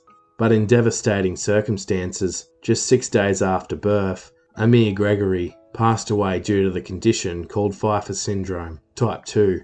That is a rare skull disease that results in abnormalities to the skull. Throughout the pregnancy, Mayte could sense something was wrong, but Prince refused to seek medical advice and instead trusted his faith in God. Just a week after the death of Amir, Prince and Mayte appeared on the Oprah Winfrey Show and pretended like Amir was alive and healthy. After Oprah explained that fans were concerned due to media reports saying their baby was not well, Oprah asked the question, What is the status of your baby? To which Prince replied, Our family exists. We're just beginning it. We got many kids to have, a long way to go. Prince and Mayte were clearly upset and trying to hold back the tears. On this particular Oprah special, Prince would even give Oprah a tour of the playroom Prince and Mayte had recently decorated and filled with toys at Paisley Park. Prince then said to Oprah, It's all good. Never mind what you hear. Prince was too scared to tell the world the truth and too distraught to process the reality of their son's death. Prince and Mayte's marriage drastically fell apart over the next few years. They soon after would reveal the truth, with Mayte stating, We believed he was going to come back, that souls come back. We didn't want to acknowledge he was gone. Prince and his wife tried once more, but after a miscarriage, the continuous grief and loss drove a wedge between the two. Prince's keyboard player, Morris Hayes at the time, explained, Prince is one of them kind of dudes. He's an all in kind of cat. So even before the baby was born, Prince had basically built a shrine to the baby. This big giant playground with swings, all this infrastructure, was put in place like he had a back room that got converted into his pink and blue baby lair. He just shifted into that mode. He basically was going to take a few months off. He also added, he was devastated. It's like he never had any foresight that anything could ever be a problem. And I think that not being able to do anything and to be helpless was a real thing for him to come to terms with. Everything he did, he already saw it done. That kid was already out and playing with kids. He already saw it. And for it to not turn out that way, was a very difficult thing. I think it really humbled him. Soon after this traumatic and sad time, friends of the star noticed a rapid change in Prince as he started to become even more reclusive and depressed. Prince soon approached funk bass guitarist and idol of his, Larry Graham, for advice in 1997. Prince asked Larry about his Jehovah Witness faith and what it entailed. Prince was searching for biblical answers and was struggling after the loss of his son and his marriage breaking down. Despite Prince already being religious and being raised in a Seventh day Adventist household, Prince became invested in the Jehovah Way and would soon be baptized. Prince began to explore spirituality and his faith, which provided Prince with the strength to carry on. It was the hope he needed in such a tough time for the would be father. In 1998, Prince would release a number of albums containing his bootlegs, old material, and projects, as well as new material, included inside the Crystal Ball 5 disc box set, including The Truth, which was full of acoustic tracks, and the new Power Generations instrumentalist Kama Sutra album. While Warner Brothers released a collection of Prince's unreleased tracks on The Vault Old Friends for Sale in 1999. The Truth was arguably the best of these albums, as it was a different raw side of Prince that we hadn't seen much of before. It included a more bluesy sound to the tracks, with some incredible acoustic guitar work, with the opening track, The Truth, being a great way to open the album. Despite this, these albums would sell rather lowly, in 1999, Prince signed with Arista Records, releasing his next album, Rave Unto the Joy Fantastic, where he collaborated with Gwen Stefani, Chuck D, Ani DiFranco, Sheryl Crow, and Eve, and often appeared wearing a blue shiny jumpsuit with short dreadlocks or cornrows. From this album onwards, Prince would struggle to reclaim the hold he once had on the charts, and his ability to write hits and connect with a wider audience started to diminish, with The Greatest Romance Ever Sold being the only track to reach the charts at number 23 on the US R&B chart. The album would sell just 800,000 copies, in order to promote his latest album, Prince would step out of his comfort zone to promote his latest album by appearing in a range of interviews on MTV and on CNN with Larry King in one of his best and most open interviews to ever be seen. As he speaks about living in Spain from time to time, life growing up in Minneapolis, the public's fear of 1999 ticking over to the new millennium, and most interestingly, how he came up with his symbolic name, Finding God, and what it means for him. You are, you would admit yourself, an unusual personality. Uh, depends. I mean, well, let's say you're different. Um, as compared to what? As compared to most people in, let's say, show business, you're an unusual person. Mm. Most people don't get famous with one name and then change it, mm. right? Would you say? What's the story of that, by the way? Uh, well, I um, uh, I had searched deep within my heart and spirit, and I wanted to uh, make a change and move to a new plateau in my life. And one of the ways in which I did that was to change my name. It sort of divorced me from the past and all the hang-ups that go along with it. But about the highest risk one would think someone who gets famous would take is to drop the name that got them famous. Well, um, that was one of the things that I dealt with is that uh, I really searched deep within to uh, find out the answer to whether fame was most important to me or uh, my spiritual well being, and I chose the latter. Was it difficult um, to not be what you had become known as? Uh, you, mean? I think. Well, let's say a famous. The only other famous person I know who did this was Cassius Clay. He's a dear friend, and he changed his name to Muhammad Ali as heavyweight champion of the world. That was incredible to change your name. That was due to a faith belief. But he wasn't selling records. He was in the ring, and as long as he won, it sold. You, though, a person in show business, is almost dependent on recognition. Mm. You stop being Prince. Well, I. That's a good point. I pretty much wanted to be dependent upon uh, God, and when you get the inner calling to do something, and you know it, that you're being uh, inspired by God, you pretty much uh, uh, know you better answer that call or suffer the consequences. You think this was God inspired as well? I, I do believe, yes. Why then did you choose the artist formerly known as? Well, I didn't choose that. That was chosen. It chosen for you. Yeah, pretty what much. What would you have chosen? Uh, I, I, I mean, did you think of a name? What is your name at birth? My name at birth was Prince Rogers Nelson. Yeah. So, did you think of Nelson? No. Rogers. No. Were you thinking of a name? No, it didn't come to me like that. So how did the artist formerly known as come about? Well, that came up through people's uh, uh, problem with, mainly the, the media's problem with not having a pronunciation for the symbol. So they had to come up with something, I guess. So the artist formerly known as is a media invention. Yes, sir. Not your invention. No, sir. You're a symbol. Okay, how do you promote a symbol? Well, um, what we found is uh, throughout the throughout the world, if you hold this up and show it to people what they think of, they will say Prince. Obviously. Yeah. So you obviously made it famous. Yeah, I think so. Yeah. Can you tell us what it signifies? Well, me. no, but I mean, how you chose it? You designed it? Um, it's sort of uh, come about over time. Uh, I've uh, always morphed the female and the male symbol together. Towards the end of 1999, Prince and his wife sadly decided to get a divorce after their relationship diminished over the years. Prince would have the house they shared bulldozed to the ground as he couldn't stand the sight of it any longer. By the end of their relationship, Mayte had ended up resenting the man who was once her best friend. Prince became both cold and withdrawn and began having mood swings while things got so bad for Mayte that she attempted to overdose only for a pet dog to save her life by scratching at her. the loss and toll of the last few years becoming too much and contributed to the end of their marriage. His personality changed drastically as music and God were his two passions and nothing could get in the way of them. He started to become further reclusive and even threatened those who swore, took drugs, or even smoked cigarettes on tour that they would be fired. Due to his newfound Jehovah ways, he also began handing out New Testament Bibles at live shows, and he even did his fair share of door knocking, spreading the word of his God. Larry Graham soon joined the band and couldn't stand the lyrics pertaining to sexual innuendo, so he would leave the stage during these songs. In order to make him feel more comfortable, and as Prince had turned a new leaf, he axed all explicit and sexually driven songs from his set list and refused to play them for many years to come. As Prince stated, there's certain songs I don't play anymore, just like there's certain words I don't say anymore.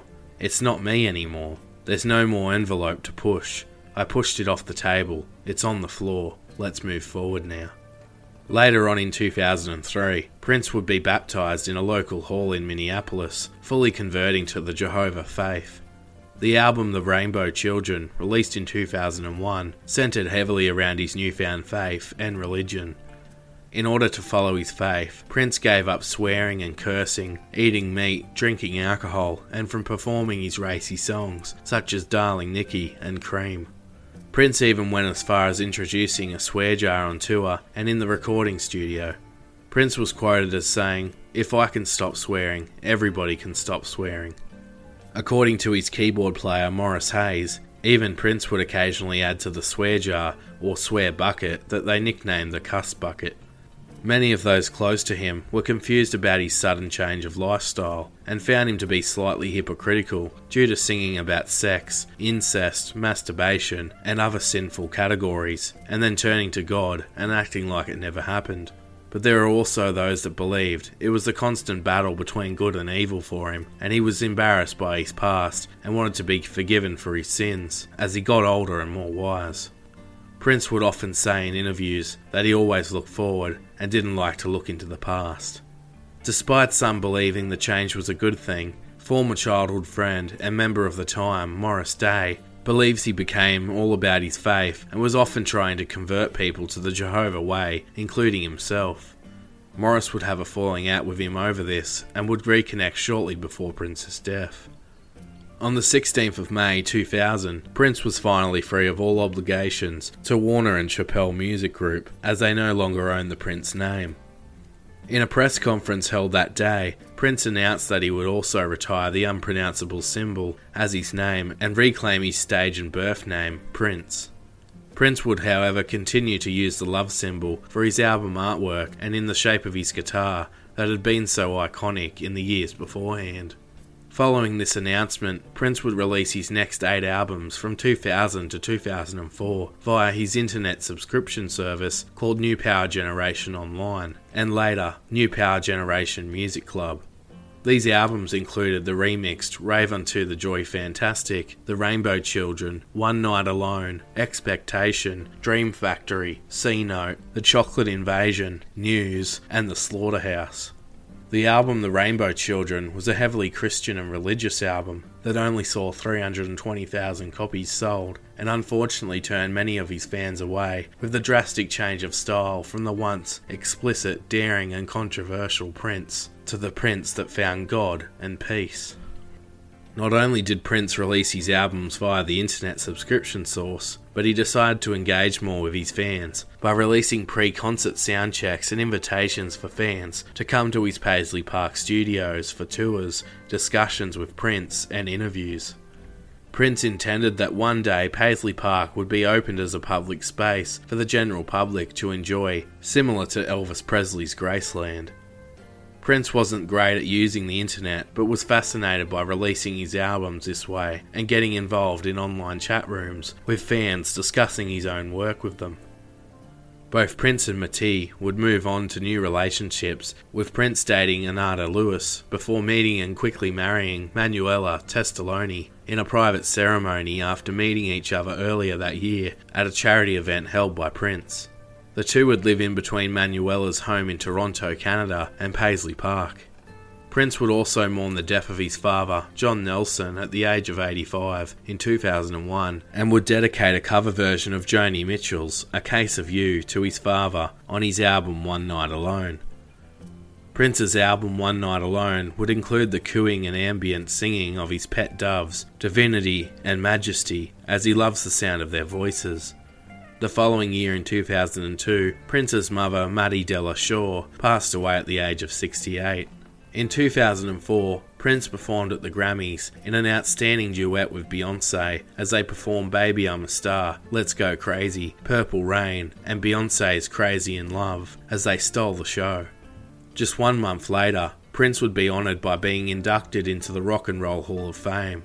Prince performed a number of his own hits at the induction, while also paying tribute to the late Beatle, George Harrison, who was also inducted. Prince played While My Guitar Gently Weeps in his honour, performing a mesmerising two minute guitar solo towards the end of the song alongside Tom Petty.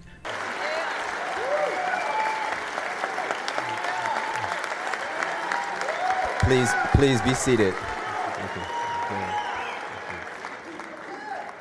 All praise and thanks to the Most High Jehovah. Thank you, Alicia, Andre, and Big Boy. Much respect to y'all. Thank you, Rock and Roll Hall of Fame.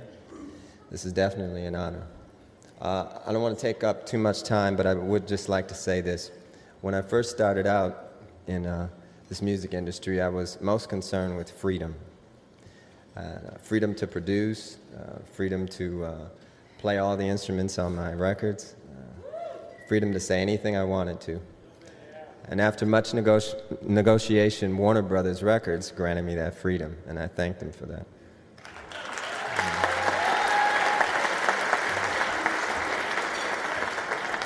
With, without any real spiritual mentors other than artists whose records I admired, uh, Larry Graham uh, being one of them, uh, I embarked on a journey more fascinating than I could have ever imagined.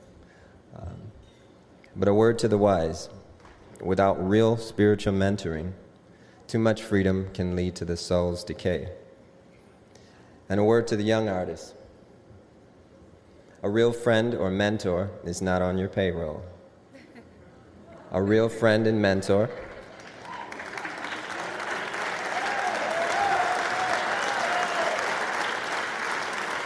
A real friend and mentor cares for your soul as much as they do their own.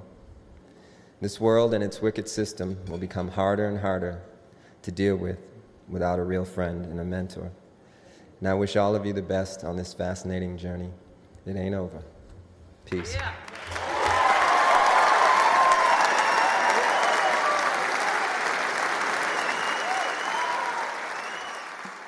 Prince would hide away from the public eye with limited appearances, opting to work on his music behind the walls of Paisley Park instead. In April of 2004, Prince released his next album called Musicology through a one time deal with Columbia Records. The album became Prince's most successful commercial album since Diamonds and Pearls over 13 years ago, with Prince including the album with every purchase to a Prince concert for his Musicology tour, which ultimately bumped charting positions and sales up in the US. It managed to go two times platinum in the US and gold in the UK, and charting at number three in both countries, while making the top 10 in nine other countries, including Switzerland and Norway, and selling almost 3 million copies worldwide. The single sharing the same name as the album Musicology would also reach the top 30 in nine countries, including Australia and Belgium, where it was most popular. The album included a range of solid tracks, including Call My Name and Cinnamon Girl, which was a heavily religious song. Two years later, on the 21st of March 2006, Prince released his 31st studio album under a one time deal with Universal Studios named 3121, named after the number of his LA rental apartment at the time of recording.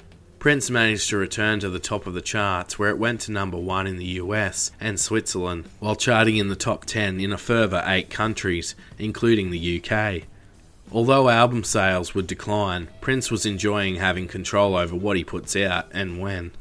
The album included the song Black Sweat that managed to reach its highest position in Belgium at number 14. Once again, he removed the bass from the song, just like on When Doves Cry and Kiss. while the tracks Te Amo, Corazon, and Fury are also having some charting success worldwide. In 2006, Prince was voted the world's sexiest vegetarian, and he was known for his work against cruelty to animals, including wool production. In May of 2006, Prince would go through his second divorce after five years with Manuela. Manuela and Prince's first wife, Mayte, would become close friends, bonding over their shared experiences years later. Many believe this worsened Prince's state, but he would turn his focus fully to creating music, and he never stopped as a form of distraction. During 2006, Prince would rent a Hollywood mansion that belonged to Carlos Boozer, who played basketball for the NBA team, the Utah Jazz, at the time. Prince altered the property to suit his needs against the wishes of Boozer and changed the front gate to represent the Prince logo or symbol, he changed the master bedroom into a hair salon and changed a number of other parts of the property. Eventually, Boozer filed a lawsuit against Prince for these alterations, landing Prince with the title of worst renter ever. On the 4th of February 2007, Prince would deliver one of the most memorable moments of his career at the 41st NFL Super Bowl in Miami, Florida. The heavens had opened up that evening as the stage got blanketed in beautiful rain. As a remix version of Queen's We Will Rock You played, fireworks were set off with a loud bang and blanketed the stage before Prince emerges from beneath. The stage design like his love symbol, and Prince was dressed in a blue suit and straddling his guitar. Prince opens with the line, Dearly beloved, we are gathered here today to get through this thing called life, before breaking into Let's Go Crazy. Prince performs Baby I'm a Star with a full marching band before breaking into the Creedence Clearwater Revival classic Proud Mary, a version of All Along the Watchtower, and a fantastic cover of the Foo Fighters' Best of You. As the rain continues to pour down on a drenched Prince, he swaps guitars for his famous purple love symbol guitar before eerily performing Purple Rain in the downpour. A huge white blanket is erected that shows Prince's silhouette as he plays his solo before the crowd join in on yelling out Prince's famous cries. Prince was visibly in awe of the moment, and it was one no one will ever forget. Prince would continue pumping out album after album like only he knew how to, in 2007, Prince released the semi successful Planet Earth that charted at number 3 on the Billboard 200, releasing it free to the public in the papers in the UK in order to spread his music to the world. This was followed by the 2009 double album Lotus Flower and MPL Sound that would peak inside the top 5 at number 2 on the Billboard chart in the US. Lotus Flower was quite an underrated gem that featured a cover version of Crimson and Clover that was simply breathtaking and arguably rivals the original. The double album even includes the debut album from Bria Valente titled Elixir. Bria worked under Prince for a number of years as his backup dancer before becoming his girlfriend in 2010, after he dated another one of his dancers, Misty Copeland. Bria was transformed into a Jehovah Witness while with Prince and would become his last serious girlfriend after the pair split up in 2013. Both albums received mixed to positive reviews and sold over 500,000 copies. In 2008, Prince had undergone double hip replacement surgery after years of overuse on his joints through performing over the years. Prince had been living in pain for over three years, and his fast paced, energetic performances had finally caught up with him, with his repetitive jumping from speakers and off stage causing the issue. Prince would now require the use of a walking cane to help him get around. But instead of making it appear as his downfall, Prince embraced his cane, adding a model of a frog on top of the cane while rocking it at various award nights and when out in public. Although, from this point on, Prince began taking a variety of strong pain medications, such as opioids, and would over time become addicted to them, and he started to go against his Jehovah ways by abusing the painkillers. This would continue over the course of the next eight years. On the 25th of June 2009, Prince's greatest rival, Michael Jackson, was sadly pronounced dead. The news shook the world and Prince. Although the two were rivals of the music industry, Prince was incredibly upset when Michael died. Prince was in his Paisley Park studio rehearsing at the time when he heard of the news. He sent his band members home and retreated to his room for several days to recover, with the hard hitting reality sinking in. Prince also realised that sometimes their competitiveness got in the way of their relationship and that he realised this could soon be himself, which hit Prince hard. Prince and Michael had always respected each other's music, but success and egos got in the way of their friendship. Prince's biggest rival and the man that pushed him to be bigger and better was gone. When Prince first arrived on the music scene, Jackson had already proven himself as a star, but feared Prince had come to take his throne. It is said that Jackson once asked the Bee Gees' Barry Gibb if he thought Prince was better than him, displaying MJ's insecurities. Throughout their careers, the two would make snarky comments in the media and in songs aimed at each other, and things heated up after the We Are the World drama. Prince would reveal in an interview with comedian Chris Rock that Prince was set to sing Michael Jackson's hit Bad as a duet, but Prince declined. As Prince stated in the 1997 interview, the first line of that song is Your butt is mine. I'm saying, who's going to sing that to whom? Because you sure ain't singing it to me, and I sure ain't singing it to you. So right there, we've got a problem. Bobby Z weighed in on the potential collaboration, stating, I don't know what Michael was thinking, but he just didn't know the fierceness of Prince. I know that he didn't want any part of that. You don't come to Prince with a song like, Who's bad in this song? Prince or Michael? It's gonna be Prince. It's not gonna be Michael. He loved Michael Jackson. He was just at a level now where he was competing. He was a fierce competitor. He wasn't going to do anything that looked like they were buddies. He was going to win. And he won with the movie. He won with Purple Rain. It is said that Michael Jackson was influenced by Prince's song 1999 as he loved the big opening to the song and thought it would sound great to have something similar on Thriller. The two would always attempt to outdo each other, but in the end, the two still highly respected each other's work, despite being critical at times. Former sound engineer of Prince's, David Z, revealed the time Prince challenged Michael to a match of table tennis while they were both recording at the same LA studio, in order for Prince to show off his skills. Prince apparently said, You want me to slam it? As David Z describes the match as he says, Michael drops his paddle and holds his hands up in front of his face so the ball won't hit him. Michael walks out with his bodyguard, and Prince starts strutting around like a rooster. Before Prince hilariously said, Did you see that? He played like Helen Keller. Prince was an extremely competitive person and would have loved to get one up on his rival. In 2010, Prince received a Lifetime Achievement Award at the BET Awards ceremony for his contribution to music. Soon after, Prince released the album 2010 to mixed and negative reviews from critics and failed to chart. From 2010 to 2012, Prince would go on tour with the Welcome to America, America Euro, Canada, Australia, and Chicago tours. Much of Prince's later years were spent within the compound of Paisley Park and the surrounding area of Chanhassen. Prince's former keyboard player and longest serving band member, Morris Hayes, recalls the time Prince wanted to purchase a lock from the local hardware store, so Morris drove him there in his van as he describes the hilarious story. As he says, Okay, Prince, you stay in the car. So I'm picking up stuff in the aisles. I look over, he just cruises by in a turtleneck sweater and his fuzzy boots and people are looking like, oh my god, Prince is in the hardware store. He comes and finds me, and he's got a handful of crap, like, can we buy this? Then Morris says, What did you do with the car? He says, It's out there, it's just running. I said, Prince, you can't leave the car running. Somebody could just steal the car. Luckily, the car was still there when they ventured back out. Despite Prince having his personal assistants, he was a more than capable driver and would often be seen driving around town in his red 2011 Lincoln MKT.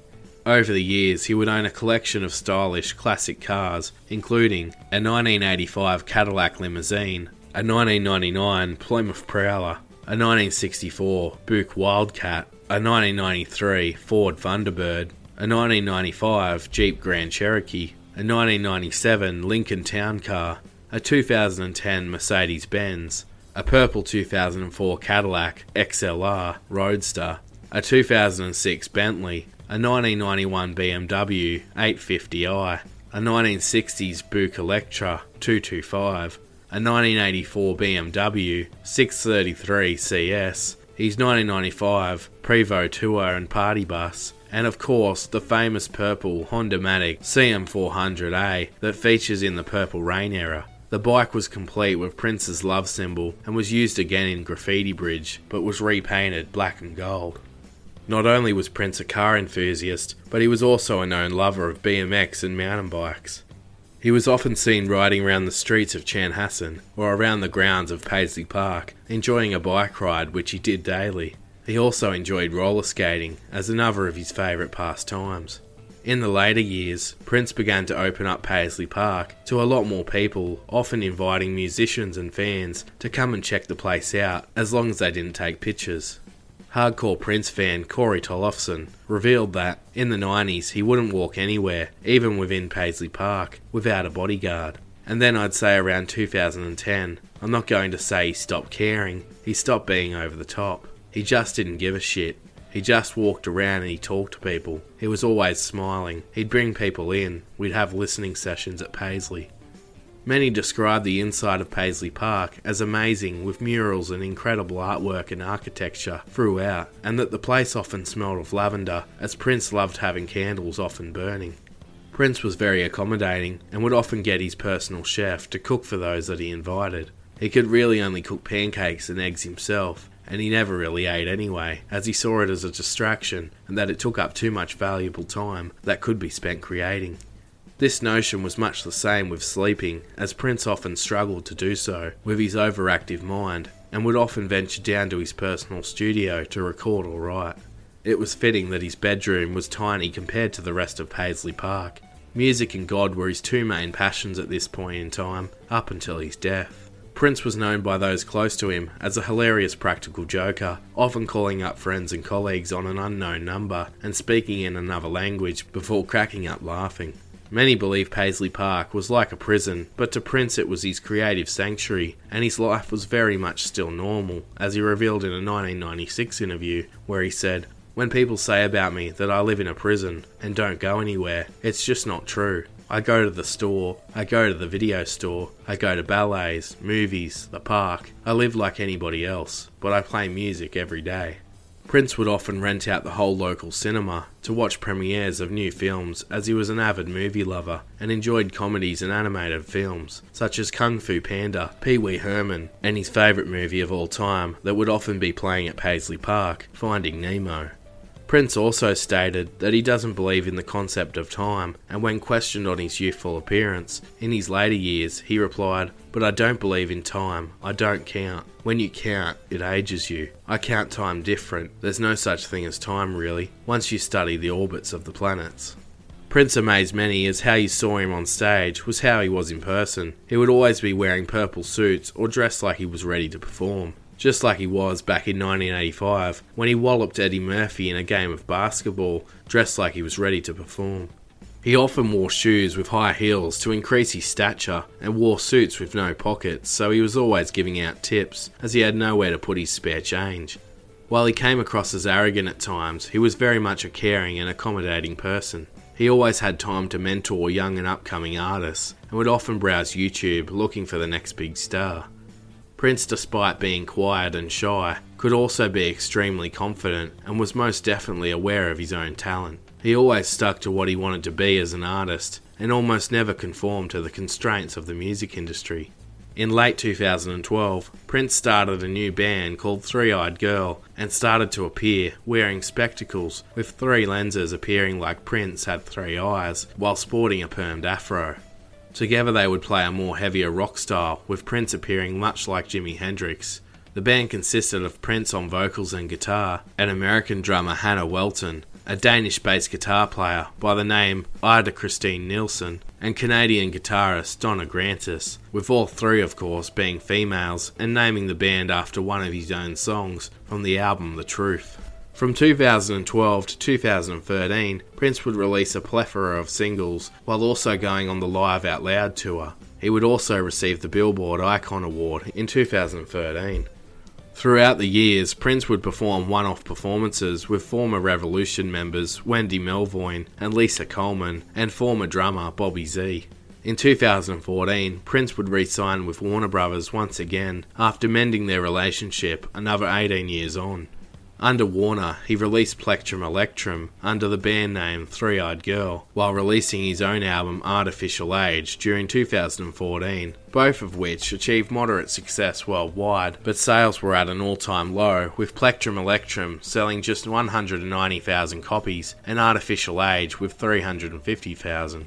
On the track Breakdown on the Art Official Age album, Prince speaks of regretting the things he had done in relation to partying and seems to be repenting for his sins as he fears the end is perhaps getting closer. During November 2014, Prince made his first live appearance on TV since 2006 on Saturday Night Live. He also showed he was letting loose by appearing in the TV show The New Girl with Zooey Deschanel. Due to his appearance, the show ratings increased significantly, with the song Fall in Love Tonight being sampled on the episode, where Prince provides Zooey's character Jess with relationship advice. In 2015, Prince would again use the internet subscription company called Tidal to sell his albums online, releasing his final two albums called Hit and Run Phase 1 and 2 to again moderate success, combining for just 300,000 sales worldwide. During 2016, Prince was beginning to be questioned over the state of his mental and physical health by the media and began speculating over whether Prince was ill or not. He diffused these rumours by going on a world tour of Australia, the USA, and Canada on his piano and microphone tour. Prince was performing his latest shows in Oakland, California, where he was last seen at a public event at an NBA game between the Golden State Warriors and the Oklahoma City Thunder on the 3rd of March 2016. Prince appeared healthy, although he was wearing shades as he sat with model and backup dancer Damaris Lewis, who had been close friends with Prince since 2010. Soon after this, Prince performed shows in Canada before flying to Atlanta, Georgia, in the US, where he was expected to perform a number of shows at the Fox Theatre. The first two on April 7th, however, were cancelled due to Prince coming down with a bad case of the flu. Despite Prince battling the flu, he would perform just seven days later, on the 14th of April, where he gave it his all, even performing four encores. Prince would head back on his private jet that evening, where he passed out just hours after the show.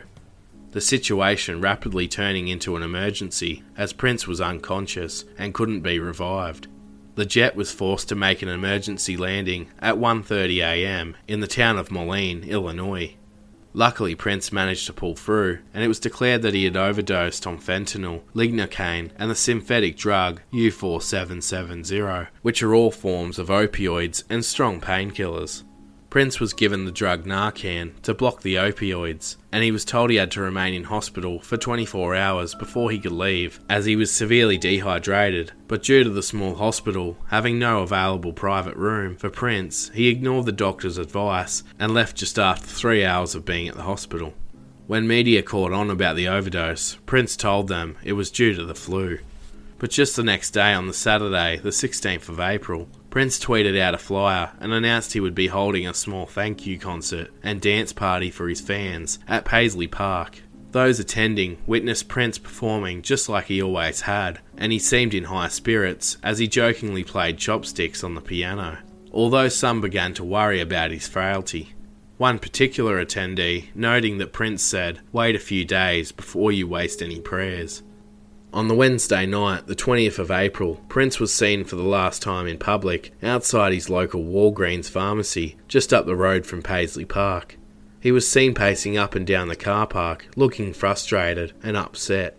The following day, a young medical student by the name of Andrew Kornfeld had been sent by his father, Howard Kornfeld, who was a medical specialist from California, to check on his patient, Prince. Howard had been looking after Prince in relation to his addiction to pain medication and how he can manage the pain.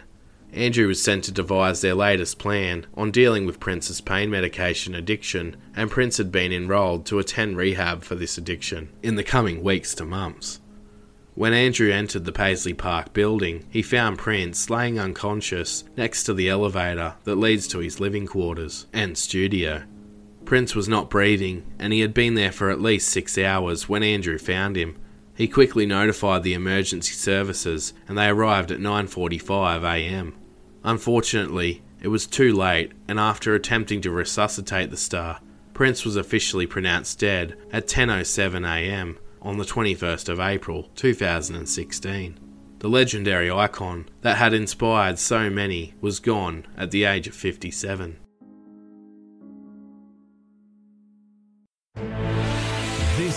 CNN breaking news.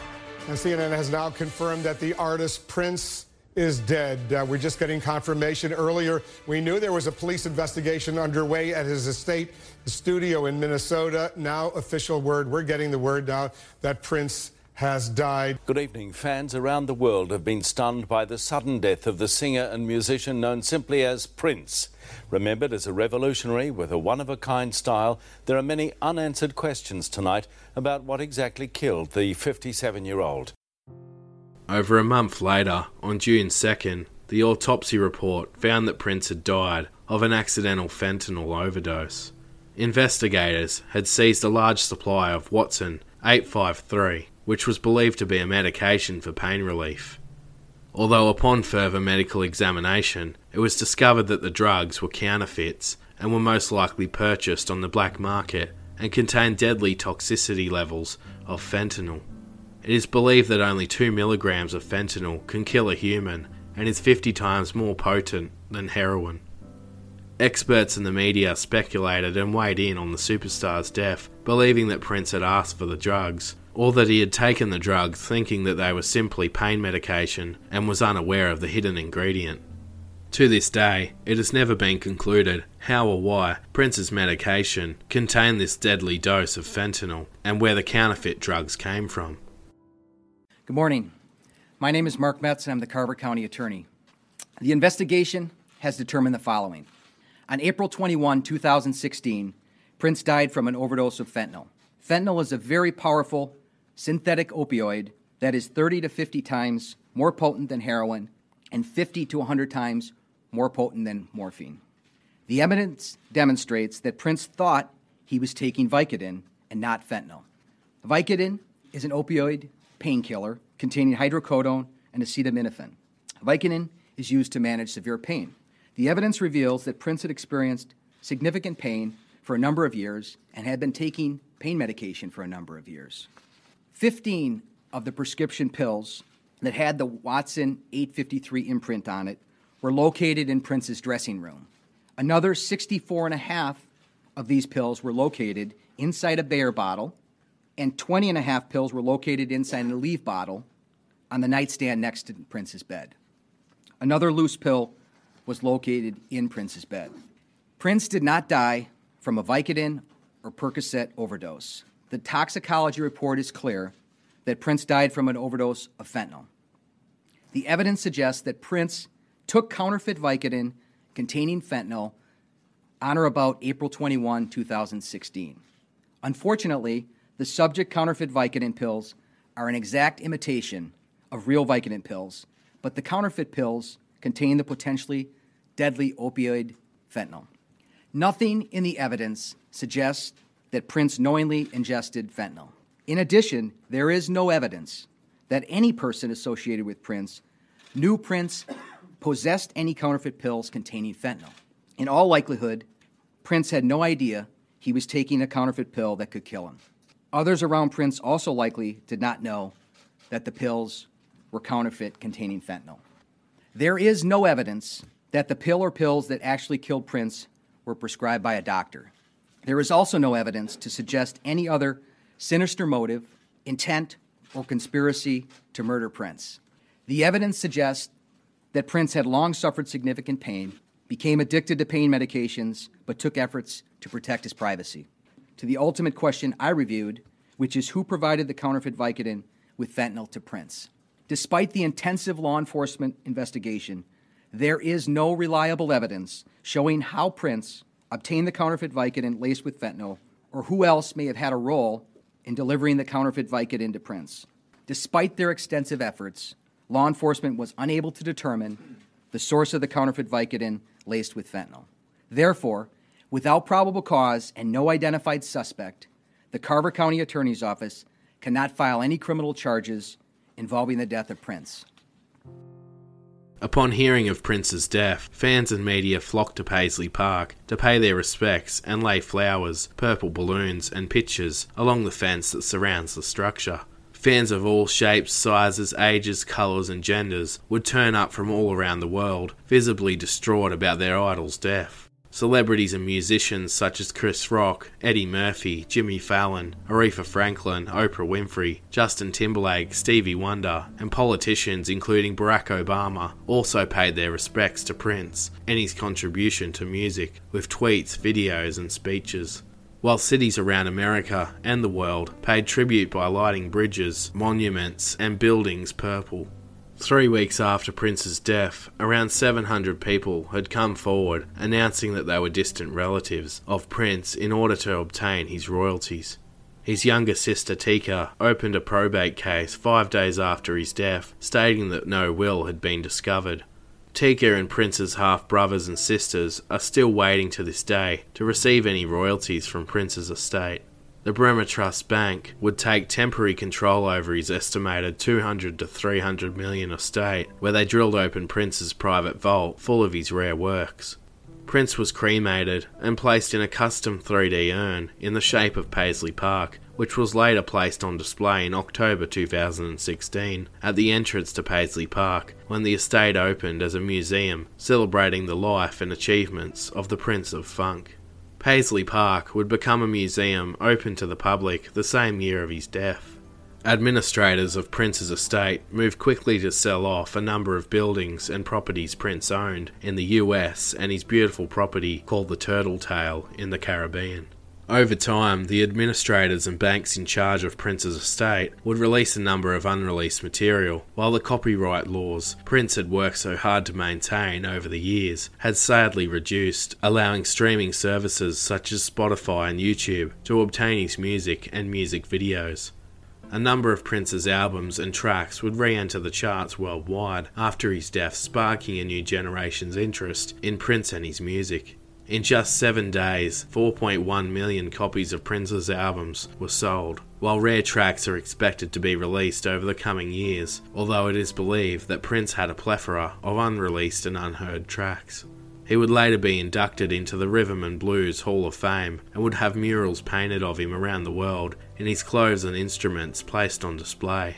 There would be a number of tribute concerts also held in his honour. Only after Prince's death would the public learn of the amount of charity work Prince had been involved in over his career. He managed to keep his work out of the media spotlight, choosing not to receive the praise so many other celebrities crave. Prince would often donate funds to causes such as animal rights, human rights, and even people's medical bills, often doing this anonymously. Before his death, he was set to do so much more and seemed excited for future projects, such as beginning work on a Netflix reality series relating to his life and the daily goings on at Paisley Park, and began getting heavily invested on writing a number of books, as he had started writing memoirs for his personal autobiography, The Beautiful Ones. But when he died, it was finished externally. Since Prince's passing, a number of albums featuring unreleased tracks, live versions, and re releases would come out, including Naked in the Summertime, Piano and a Microphone, the 1983 version, Originals, and finally Camille was released. Prince has left his mark on R&B, funk and soul music and had a huge impact on a number of artists through his artistry, fashion and his music, inspiring and mentoring Alicia Keys, Gwen Stefani, Lady Gaga, Frank Ocean, Lizzo, Beck, Robin, Frank Ocean, D'Angelo, Bruno Mars, Cyndi Lauper, Sheryl Crow, Beyonce, Janelle Monáe, Pharrell, Andre 3000, Justin Timberlake, Miguel, Rihanna, John Legend, Lenny Kravitz, Usher, and The Weeknd, just to name a few. Today, Prince's song Baltimore from the Hit and Run Phase 2 album would become a theme song for the Black Lives Matter movement, as well as the track Mary Don't You Weep, which featured on the 1983 Piano and a Microphone album. The song would inspire change and equality to all over the treatment over the lives of African Americans, something that Prince was very passionate about. Prince wrote the song Baltimore in 2015 when a man by the name of Freddie Gray suspiciously died while in police custody. The two songs detailing the same issues from over 30 years apart, but still no change. Prince was a pioneer for attempting to bring differing cultures together and was very passionate about the hope of one day living in a world free of judgment. Prince will live on as an absolute legend of the music industry and be remembered for the bravery and courage he showed by challenging the record labels, standing for what he believed in, and bringing his controversial, pioneering, and unique music to the mainstream. Prince broke gender barriers as he strutted around in high heels, eyeliner, and crop tops and still managed to get the ladies. He made it okay and cool to be different and mysterious. His musical mind was pure genius, and his underrated ability to play a huge array of instruments, produce his own albums, and perform groundbreaking vocals is simply unlike any musician the world has ever seen. Not only is Prince one of the most recognisable voices of the 80s and 90s, his songwriting ability is second to none, producing mega hits like Purple Rain, 1999, When Doves Cry, Cream, Manic Monday, Nothing Compares to You, Kiss, and Little Red Corvette, just to name a few. Prince's ability to connect through his songwriting to a range of races, genders, and sexualities can only be compared with the greats such as Elvis Presley and Michael Jackson. Prince was also creating something new and always willing to help upcoming artists achieve success. Prince lived a life full of ups and downs, but rose to the heights he and the world could be proud of. Before discovering God and wanting to become a better version of himself, he spent a lot of his career bringing taboo subjects into the thoughts of the public and got them talking in healthy discussion. He had four number one albums in the US and three in Australia, and had five number one singles in the US, and even a successful film debut. He has sold a total of 100 million albums worldwide, won 32 awards, has recorded over 600 songs, and is now a Grammy and Rock and Roll Hall of Famer. Despite the loss of love and life, Prince soldiered on for as long as he could, and no matter what, he kept pumping out more and more material for his fans, as music and God were the only loves he had left in the end. His death was tragic and came as a huge shock to so many, but the positive impact he left behind is felt throughout his music and his legacy that will undoubtedly live on forever.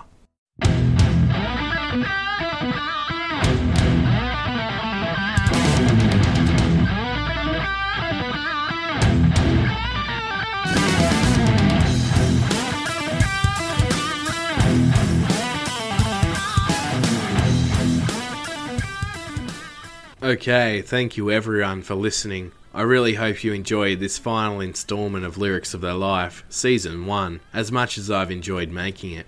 Please make sure you like, share, rate, subscribe, and leave a positive review wherever you get your podcasts. And don't forget, if you would like to support the podcast by becoming a patron, head to Patreon to check out how you can keep this podcast going and sign up to one of three membership packages, starting at just $1 a month, which includes extra content and bonuses. Season 1 was researched, narrated, and produced by myself, Adam Hampton. Again, I hope you enjoyed that episode. That will be the final episode until I return with Season 2. Head to our Facebook page at Lyrics of Their Life podcast to keep up to date with all the news of Season 2. I'm already looking forward to it, but until then, I'm your host Adam Hampton, and this is Lyrics of Their Life.